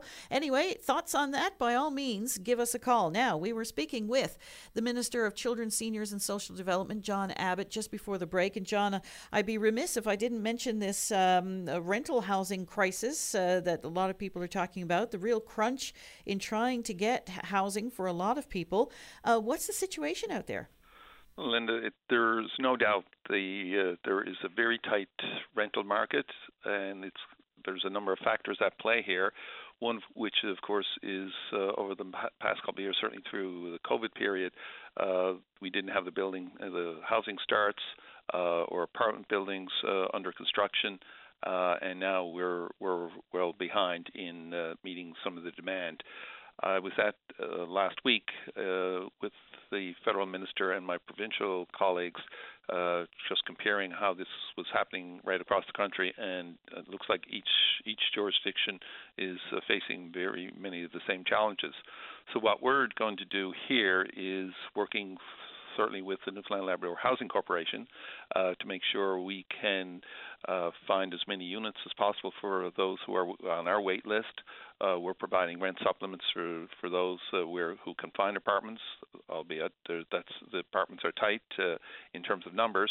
And then we'll look at what we can do in terms of new construction. Uh, we have some projects in the planning stage, so we'll accelerate those now to get them them started uh, and we'll certainly be relying on the private market to uh, to help where where it can. So that's uh, that's a big challenge, and uh, we'll uh, but we'll be working closely with uh, with the communities involved and the individuals involved to make sure nobody is left out on the street. What are the wait lists like now? Well, in terms of our units, there's I think our wait list now is up to 2,000. The, the, uh, those people will, will be housed somewhere else, but they would look to move into our units. We're, but to help that, we do have rent rent supplements that help people to stay in the private market, and we will continue to expand on that. Uh, we're continuing to renovate our units to make them more uh, usable for for families, particularly seniors. So we so we allow people to, to stay in place so that they they don't don't have to move. And I know the federal government is looking at some uh, measures as well to ease the, the cost of housing uh, for for individuals. We uh, we spoke earlier about the Seniors of Distinction Award, but seniors arguably are among the hardest hit uh, during all of this these ma- massive changes that are happening in society post COVID now, especially with the rising cost of living. And I know some uh, supplements are out, but not all seniors are eligible for that, uh, and some of the increases that come with that. Um, so, how, and we've been hearing about seniors who are sitting and languishing in, in hospital hallways and in rooms that are not meant for patients and, and things like that as they await health care. So, I, mean, how are we doing when it comes to senior uh, care? and and and how they're treated. The, the the challenges facing our seniors, uh, as you identified, are are significant. Though we are working through uh, both in terms of making sure individuals that are seniors who are in the hospital that can move back uh, back to their homes. So we have a home first policy. We're supporting that. We're working with our personal care homes to make sure that they're accessible, and uh, that's been a great uh, uh, program and support. And certainly our, our nursing homes. So we're all you know looking through all of that part of the challenge, of course, is there is a, shortage of healthcare professionals, whether it's physicians or, or nurses or even home care support workers. Uh, so we, we were trying to work through all of those issues on that front at the Housing Corporation, uh, we have programs in place to, again to help modify people's homes to make sure that they can stay in place, and uh, that's been quite successful. And we continue to uh, to make sure that uh, we can respond as quickly as possible. And I'll go back to the rent supplement program we have to make sure the seniors, if they have to move, and they can find something that's more uh, accessible for them, for instance, we'll help them uh, move as well. And what about the whole idea of ageism? Because I hear people raise it, and I mean, you know, hopefully we all reach those ages uh, in our lifetimes. But uh, I, I keep hearing from uh, people who are seniors or who are moving into their senior years saying, you know, ageism is a very real thing and we're we're trying to combat that wherever we can in terms of our awareness and education at the community level uh, in our programming and services. One of the programs that we sponsor and support is what we refer to as uh, age-friendly communities. And uh, I was in the Clarenville there last month, uh, where we worked uh, and have been working supporting uh, the Clarenville uh, Town Council and the 50 Plus Club there in making sure that their community is as age friendly as possible. So they have mounted a program working with the uh, business community to have a sort of a, a, an identification or award program to which uh, uh, businesses are most age friendly, and then they'll be recognized, uh, you know, with a with a particular uh, logo, so that will help uh, people recognize that yeah, we're here to support you no matter what age you are, and they've come up with a how-to uh, uh, toolkit to, to, do that. So that's one of the examples that uh, we've uh, we're encouraging right across uh, across the province. We're looking at age-friendly uh, transportation systems. Uh, we're working with the communities on that front. So wherever we can in our role to combat ageism is to make sure we've got the programs and services in place so that people can age in place and that the community uh, looks at this in a positive way and how to encourage uh, seniors to stay in their homes, in their communities uh, for for the long term. John Abbott, I appreciate your time this morning. Thank you very much. Well, thank you, Linda, and all the best to your listeners. Same to you. Bye bye. And we're going to go now to the MP for St. John's East, Joanne Thompson. Hello, Joanne. Hello, how are you? Good. So, how are you settling into it all?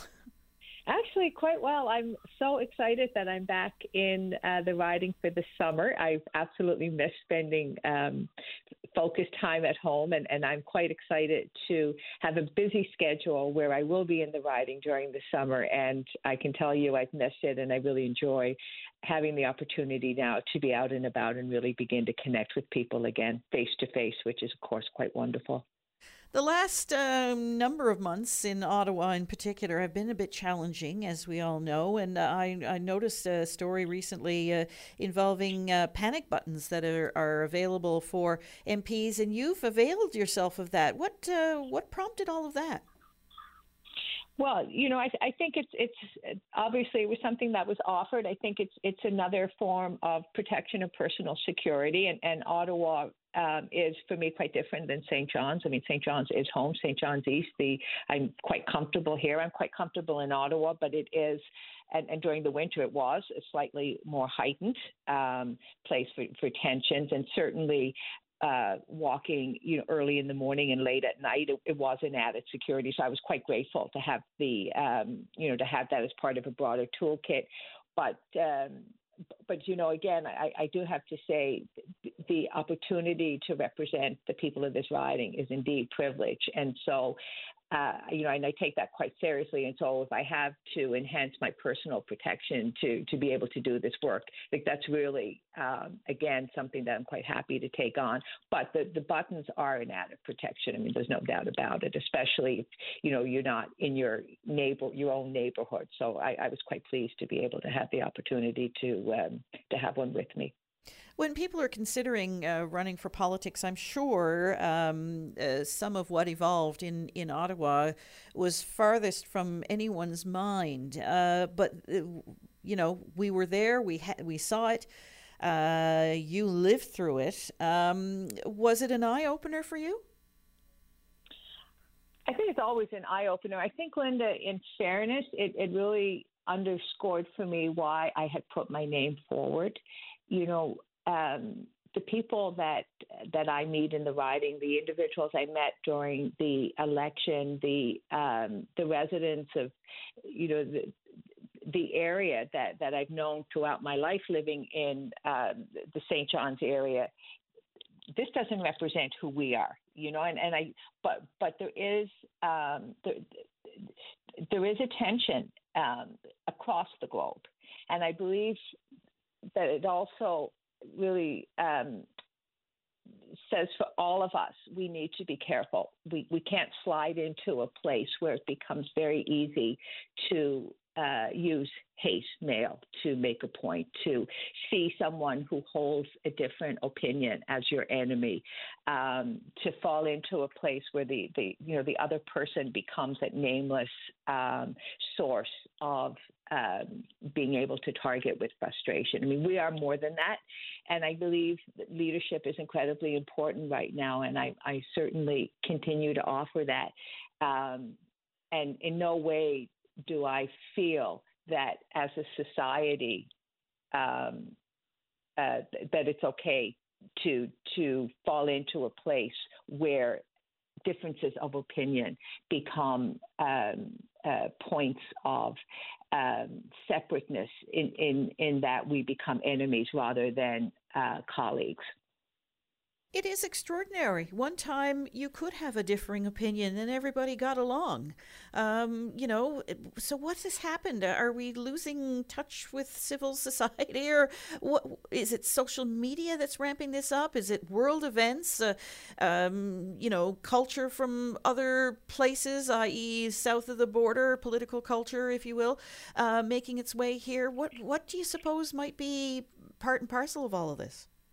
You know, I would say all of the above, which is why individually I think we need to be incredibly careful that it, it doesn't become something that on an individual basis we fall into. I mean, it's definitely all of the above.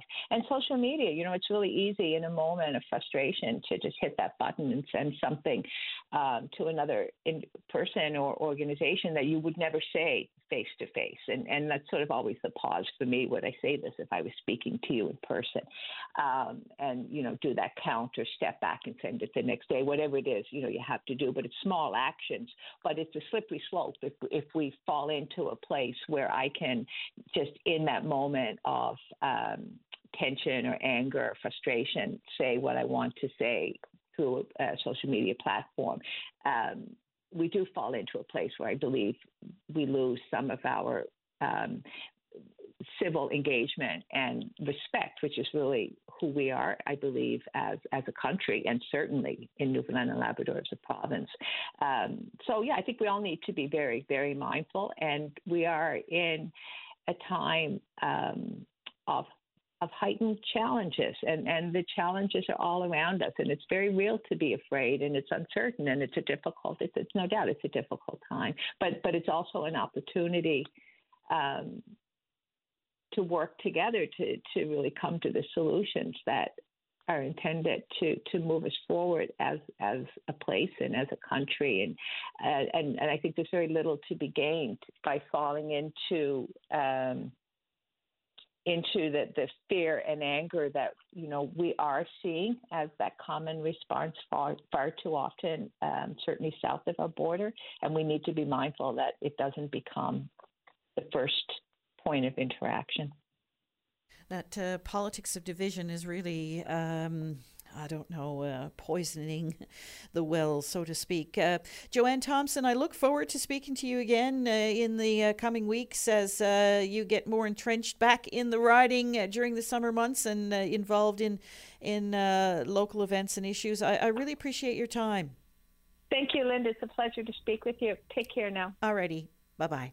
And we'll take a short break. We'll be back right after this. So, John Haggie is out as health minister. Tom Osborne is in. That is the full sum total of the cabinet shuffle announced this morning. And I'm sure there'll be uh, lots of people looking to weigh in on that in the uh, coming days. We're going to go now to Rhonda. You're on the air. Hi, Rhonda. Hi, how are you, Linda? Good. How are you? Oh, not too bad considering. What's up? I, I was listening to Minister Abbott, and um, myself and my husband, we live with my parents, and uh, we're both sick, and I'm in a battle of cancer as well. And I have two elderly parents who are both uh, devices in their chest and sick. And um, we're supposed to be uh, cohabiting, uh, sharing all the bills and whatever comes into the household, right? Whatever problems that goes on, we're supposed to share half and half. Um, we're on assistance. Uh, my husband received CPP, so um, we don't get a whole lot of assistance, but um, nonetheless, we're living under a thousand dollars a month. How and on earth are you able to survive on that? I can't. And I cannot get help. John Abbott has had uh, his team for seven months straight looking to come up with some answers for us. And God love God love the girls that was working on our file. They done their utmost. But everything is policy, policy, policy. And Mr. Abbott was talking about um, um, um, doing up uh, apartments and everything else. I have begged. I have begged the government to help us out. Um, I can utilize the basement in our home. Uh, downstairs has a bathroom, and we had to put the bathroom in downstairs uh, for me for cancer treatments. I need a bathroom to myself. And um, you know, um, everything is expected of my parents. Uh, my parents are to take care of us. They can't take care of us. They're barely getting by, like every other senior citizen in the province. It's sad when senior citizens are looked at. Oh, well, you can do this and you can do that. But a lot of them go and hang out at the mall to save on their heat bill. And Carbonear is known for it. That mall is known for it. And is so sad. And I can't get any help. Here I am. I have disabilities, physical and, and mental health disabilities. I'm dealing with cancer. I have a, a husband who has um, PTSD and a cognitive disorder and it's only going to get worse for him. And we cannot get any help from the government whatsoever. Um, so, what kind of a, a, help are you looking for? Are you looking for um, um, whatever help I can get? Greater benefits or uh, some of these greater accommodations in your home? great. I, like we can't afford to go to the supermarket and just walk in and pick up what we need. Um, if we go to a supermarket, um, you shop a sale, right? And that's if you have money when the sales are on. Like it is sad, and like to expect my elderly parents to pick up the tab on two two adults is ludicrous. They're barely making it themselves, right? They wouldn't be able to go out and pay rent and keep up with everything. Have you been in contact with your MHA? I have been in contact with my MHA. I have I have danced around every department, and I'm I'm sorry, but I'm going to say this. I'm glad the portfolio is changed when it comes to Dr. Haggie. I, you know, I could not get any sense from that department at all. Like, you know, he done done well when COVID was on the go, but like, you know, as a minister, like, you know, you have to have someone with compassion in these departments. And I know friends of mine who know Mr. Abbott, and like he is a very nice gentleman, very nice. And um, but like you know, myself and my husband are falling through the cracks. Like I have a basement down there that can be done for me. Uh, you know, it doesn't. It's not a big deal. Like it's all insulated and everything. Like it's not a it's not a whole lot of work. But we just can't like under under a thousand dollars we cannot simply afford to do it. We can't even afford to help out with my parents. Yeah. And my parents are suffering because of it. Rhonda, um, I appreciate your call this morning. We're up to news time now. Uh, um, all the best to you. Keep the fight up. Uh, see where you I can don't get with know where to go from here. Like you know, I don't know where to go. Yeah. And you know, sometimes I don't. Like Newfoundlanders, there's a lot of us talking. We don't even feel like we're Newfoundlanders anymore. All right, Rhonda, I appreciate your call. Thank you. Thank you. All right, bye bye. We'll be uh, back right after this. Saturday morning, join us for the Irish Newfoundland Show. Send your request to irishnl at vocm.com or submit them online at vocm.com. Linda Swain in for Paddy Daly, who is on vacation. And uh, as normally happens this time of day, uh, the lines have loosened up somewhat. So uh, we often get that uh, happen throughout the course of the morning. People find it's busy, or they've been on hold for a little while, and they um, they have to move on to other things. But now's your chance. If you want to give us a call, uh, you'll get on fairly quickly. We're going to go now to uh, Dennis O'Keefe. You're on the air. Hi, Linda. Hi, Dennis. How are you? I am terrific. The weather is beautiful, and the sun's out, and it's nice and warm, and absolutely fabulous. Can't ask for more than that. Can't ask for more than that. Uh, I'm going to give you a surprise this morning. Uh oh. I usually call on gas and oil, Mm-hmm. and this morning I want to just touch for a moment or four on the cod fishery. Okay. And as you know, the cod fishery is one of the core industries that we have in Newfoundland and Labrador.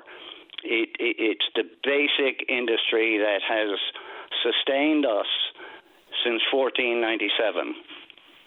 You know, even the British government back in time, way back then, even the British government recognized that this place called Newfoundland that was newly discovered was extremely valuable because of codfish.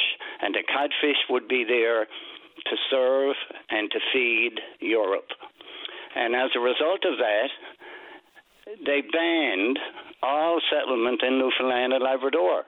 It was illegal back hundreds of years ago. It was illegal to live in Newfoundland and Labrador, and the whole reason behind it was to protect the fishery, to sustain the fishery. So here we are now, 500 years later, and we haven't learned. We've mismanaged that industry to the point where it's just absolutely disgraceful. I mean, we're 30 years in. We were told years ago we were going to have a moratorium. It was going to be three years. People were upset. People were angry, and rightly so. Many people left the province. Generations unborn are now born on the mainland and uh, could have been here in Newfoundland, Labrador, but had to leave. People had to leave the province, and we, we, you know, we kind of figure, well, okay, we can do this for three years, and now here we are, thirty years later, and we're probably worse than we were back in uh, when the moratorium took place. And now we have another moratorium. And now our brilliant politicians are telling us, uh, don't worry, it's only for a year. Now, I'm willing to bet that there's not a Newfoundlander and Labradorian who believes that this is going to be for one year. I hope I'm alive, knock on wood, a year from now. Well, I recall uh, at the time when the cod moratorium was uh, declared, because I just started out my career at the time yeah. uh, as a news reporter. And I remember at the time there was talk. Okay, so let's put together a, a cod recovery plan. Let's let's put together uh, a plan to rebuild the stock. And yet, all the efforts uh, of Ottawa seem to concentrate on just retraining people to other things, because I suppose there was an immediate need, an immediate economic need that had to be met. So that's where all the effort was concentrated, and then everybody sort of forgot about it. I suppose that's the only way I can um, uh, surmise it all. It, it, we never did see uh, a comprehensive plan for rebuilding the fishery, restocking the fishery. No, and, and the question then is why? Why, after 30 years, do we still not have a plan? Or was that the plan, not to have a plan? And as a result of not having the plan, uh, the, the cod fishery ultimately would disappear, and many communities around Newfoundland and Labrador would have to close up. Maybe that was the plan. I, I, I don't know, but I do know that there was no plan, and we're 30 years in now, and there's still no plan. And it, you know, it lays at the feet of successive provincial and federal governments. The federal government has the authority uh, over the fish and the water. Uh, the province could be beating a, a, harder drum that it is beating. And by the province, I mean successive governments over the years since the moratorium. The feds haven't got a plan, and the province is not forcing the issue or if they do, they're doing it. You know, we can't talk about it. It's behind closed doors, and uh, that's where the negotiations have to take place. Mm, take that with a grain of salt. But the reality is, there is no plan, and now we're we are into another moratorium. You know, I listened to Gus Etchegary, and there's a man who knows the fishery. My solution to it because if I'm going to criticize, I'm going to I'm going to have a solution.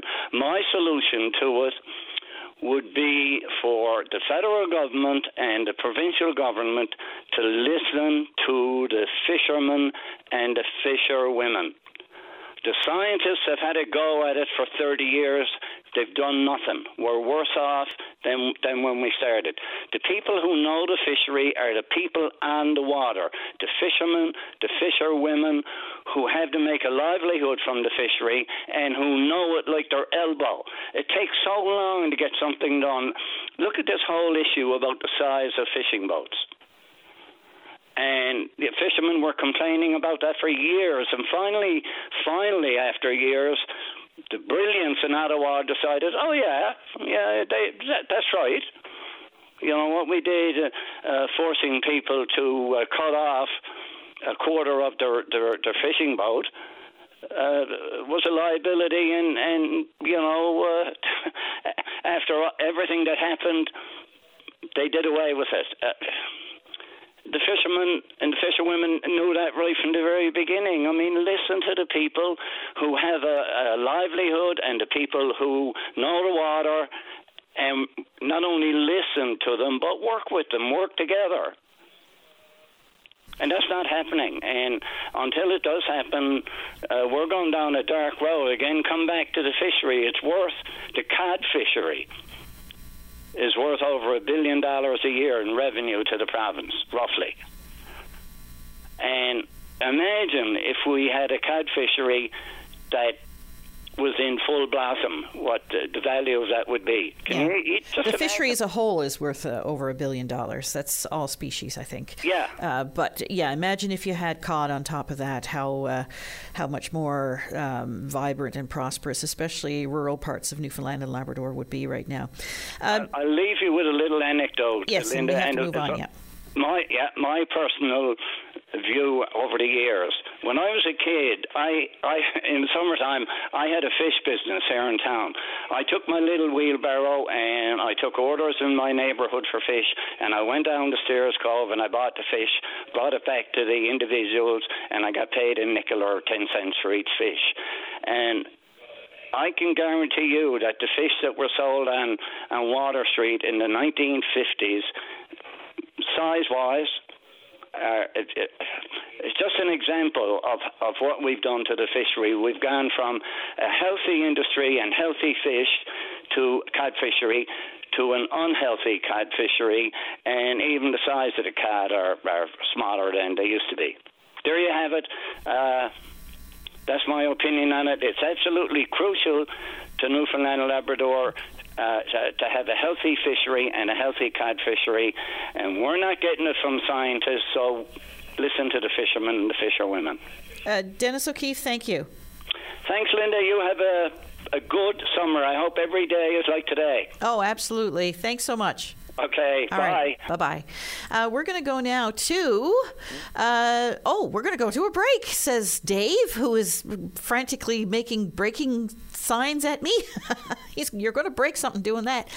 we'll be back right after this. And we're back. Linda Swain in for Paddy Daly. We're going to go now to Jane Sievers, who is the new executive director of the Historic Sites Association of Newfoundland and Labrador. Hello, Jane. Good morning, Linda. Congratulations on the new gig. Thanks. Thanks. I'm really excited. So, what does it mean? What what are, what are you going to do? Uh, well, I guess uh, before I explain what I should do, I guess I should familiarize people with the Historic Sites Association because maybe a lot of people um, don't know exactly what we do. Do you know what we do? I don't. I have an idea. Well, the Historic Sites Association runs the heritage shops in the province. So we have nine stores in total. Um, there's three standalone shops. There's one at St. John's Airport, one on Water Street, one at Ducker Street. And then there are also the gift shops at the National Historic Sites, at Parks Canada's National Historic Sites across the province. So Signal Hill, Cape Spear, Castle Hill, Ryan Premises, Portage and L'Anse Meadows. And what people may not be aware is that those gift shops are a social enterprise. So profits from those shops uh, go towards projects at National Historic Sites and projects um, that the Historic Sites Association um, uh, initiates on their own. So obviously, um, revenue has been down. I would imagine over the last two years. Uh, yeah, yeah, revenue was pretty scary uh, during the pandemic, but I think the luckily for me, I'm coming on board at a great time because business is amazing this year. Um, it's it's it's way above even projections, and so the staff has been doing a fantastic job, and everybody's really excited. Well, that's good. So, uh, where will some of this uh, hard-earned revenue uh, go? Where, what are some of the priorities? Oh well, we have um, kind of some long-standing projects. So people might be familiar with the provincial heritage fairs that school kids participate across the province, um, and then winners get a chance to to uh, to present the projects nationally. So um, uh, so there's that that's always a focus for the HSA. And then the the projects that we do in partnership with the National Historic Sites, they change, uh, you know, depending with the priorities uh, that Parks Canada has. So in the past, uh, the HSA has been responsible for things like the restoration of Hawthorne Cottage in Brigus, um, the reconstruction of the Queen's Battery on Signal Hill. Um, but uh, our most recent project uh, was working with staff on Signal Hill um, to think about ways that the communications history of that site could be presented in more contemporary and engaging ways. Well, indeed, because it's such an important uh, part of world history, the the whole, I guess, birthplace of modern day communications. Exactly, and, and um, the Historic Sites Association and Parks Canada did a massive amount of community consultation uh, in 2020, 2021, and what people uh, said was that you know the history is super important, but they also want to know um, how that history has impacted people's lives today. But to talk, so to talk not just about the past, but how that past is relevant in in our everyday lives.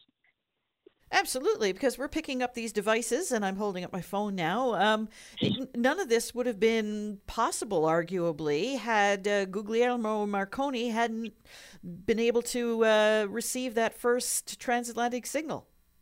Exactly, and I think it's it's changed everyone's lives for for good and bad. And so the feedback that uh, we received was that people wanted to talk about, um, you know, kind of the these sticky, complex issues. You know, like the, all the idea of you know what has this mass communication done, both good and bad for society and for communities. So there's lots and lots of really exciting opportunities. So uh, yeah, we'll be moving forward with that. Well, that's fantastic. So uh, you operate uh, some of these historic sites, is that correct? No, the historic sites, the national historic sites uh, that we work with, are all operated by Parks Canada. Ah, I so, see. Yeah. So, so um, what we like to say is that the Historic Sites Association, we don't preserve or present heritage. We help make it happen. So, as I said, we're a social enterprise.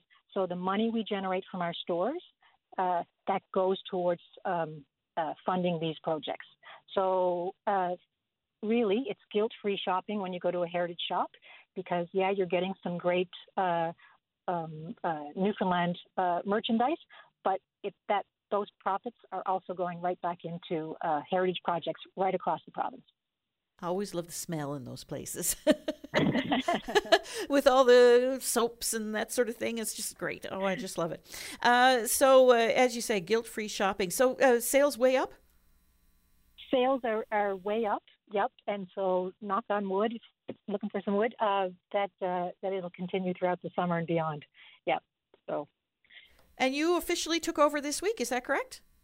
Yes, first day was on Monday. Yep. Excellent. So I walked, my office, walked into my office and it was completely decorated with balloons and streamers, and there was a big welcome cake on my desk. Oh, so, oh, how nice! Yeah, it doesn't get any better than that. So, it yes, really that, doesn't. That's been amazing. Well, Jane, all the best to you now, and uh, obviously, hopefully, knock wood again, uh, that uh, the uh, success that you've seen so far this tourism season continues at the heritage shops, and uh, go do some guilt-free shopping, folks. Exactly. Support some local craftspeople and and uh, Newfoundland and Labrador's heritage. Fantastic, Jane. Thank you. Thank you, Linda. Have a great day. You too. Bye bye. Uh, and we're going to go now to Elizabeth. Hello, Elizabeth. Hi, uh, hi, Linda. How are you? Good. Good. Um, I just wanted to follow up with Craig Williams' uh, call. He did a great job with talking about Cycle for Sight earlier. Uh, but I just need to give the location of where people can go uh, on Sunday with the 10th uh, to register, and you can bring your own single bikes uh, besides the tandems that uh, we're using. But your single bikes and ride and register there. The registration is eight o'clock. Starts at eight, so. And there's, uh, of course, uh, 20 kilometer, 40 kilometer rides. So the the 41 starts at 9 and the 20 kilometer starts at 10 and there may be a longer ride but the the earlier ride starts first so that makes sense and also I, the location I want to give you to, as an update is um, it's Park Place Community Center and it's 61 Park Avenue, Mount Pearl. All right, 61 Park Avenue in Mount Pearl, and it's at the Park Place Community Center? Yes, that's where people go to register. And that's Sunday morning? Sunday morning, yes. All righty. And uh, registration uh, begins at 8 a.m., and the 20 kilometer ride starts at 10. The 40 kilometer ride starts at 9. And this is the ride uh, Cycle for Sight. Cycle for Sight, yeah, it's for the Foundation Fighting Blindness, which does research um, into eye diseases and to prevent blindness. And apparently, uh, there's a very high one out of every five Canadians uh, have vision loss. So I, I can't couldn't believe it. That is a very high number. It is a high number. Yeah. Yeah, but so many related with the age-related macular degeneration and glaucoma and other serious diseases. I'm visually impaired myself. I I always rode a bike, but uh, I have osteoarthritis now and can't uh, can't do that. but I do help out on the committee because I know the value of uh, saving the saving the sight of your grandchildren. You know. For sure. Elizabeth, uh, we want to get Mike on the air before the end of the show. I really appreciate your time. Thank you. Thank you very much, and have a great summer, Linda. All right, you too. Bye bye. Bye bye. Uh, Cycle for Sight uh, begins at uh, Sunday Sunday morning. Uh, Mike, you're you have the last word. We have about a minute and a half left. Okay, thank you. The uh, swap between Haggie and uh, Osborne, I think that they should have bought Haggie a one-way ticket back to England along with the Cummins Group. And I don't know though if Tom Osborne has got the gumption to do what's necessary with Eastern Health's infrastructure. I'm not talking about the doctors and the nurses and that and stuff, but there's a lot of money wasted in the infrastructure and everything that this man will answer. He's had uh, studies done on the contracts that are given out by Eastern Health and Dave Diamond and all the rest of his involvement in it all. It's all been kept secret now for years. They know that there's a big, tremendous waste of money. Uh, my figure shows that a contract, $300 million given out for 30 employees a year uh, for, for 10 years equals, well, we're paying the people who are making sixty and seventy thousand dollars, we're paying a million dollars to the Cummins Group farm to outside contractors. So uh, we couldn't get nowhere with Haggie on any of this. Uh, I'm wondering about Mike. Osborne, We'll have to pick it up another time, I'm afraid, because we're completely out of time. We're up to news time now, but uh, uh, we'll pick it up another th- time. Thanks for your call. Give me the whole. Oops, I'm sorry. Uh, we do have to go. It's news time now with Brian Medore.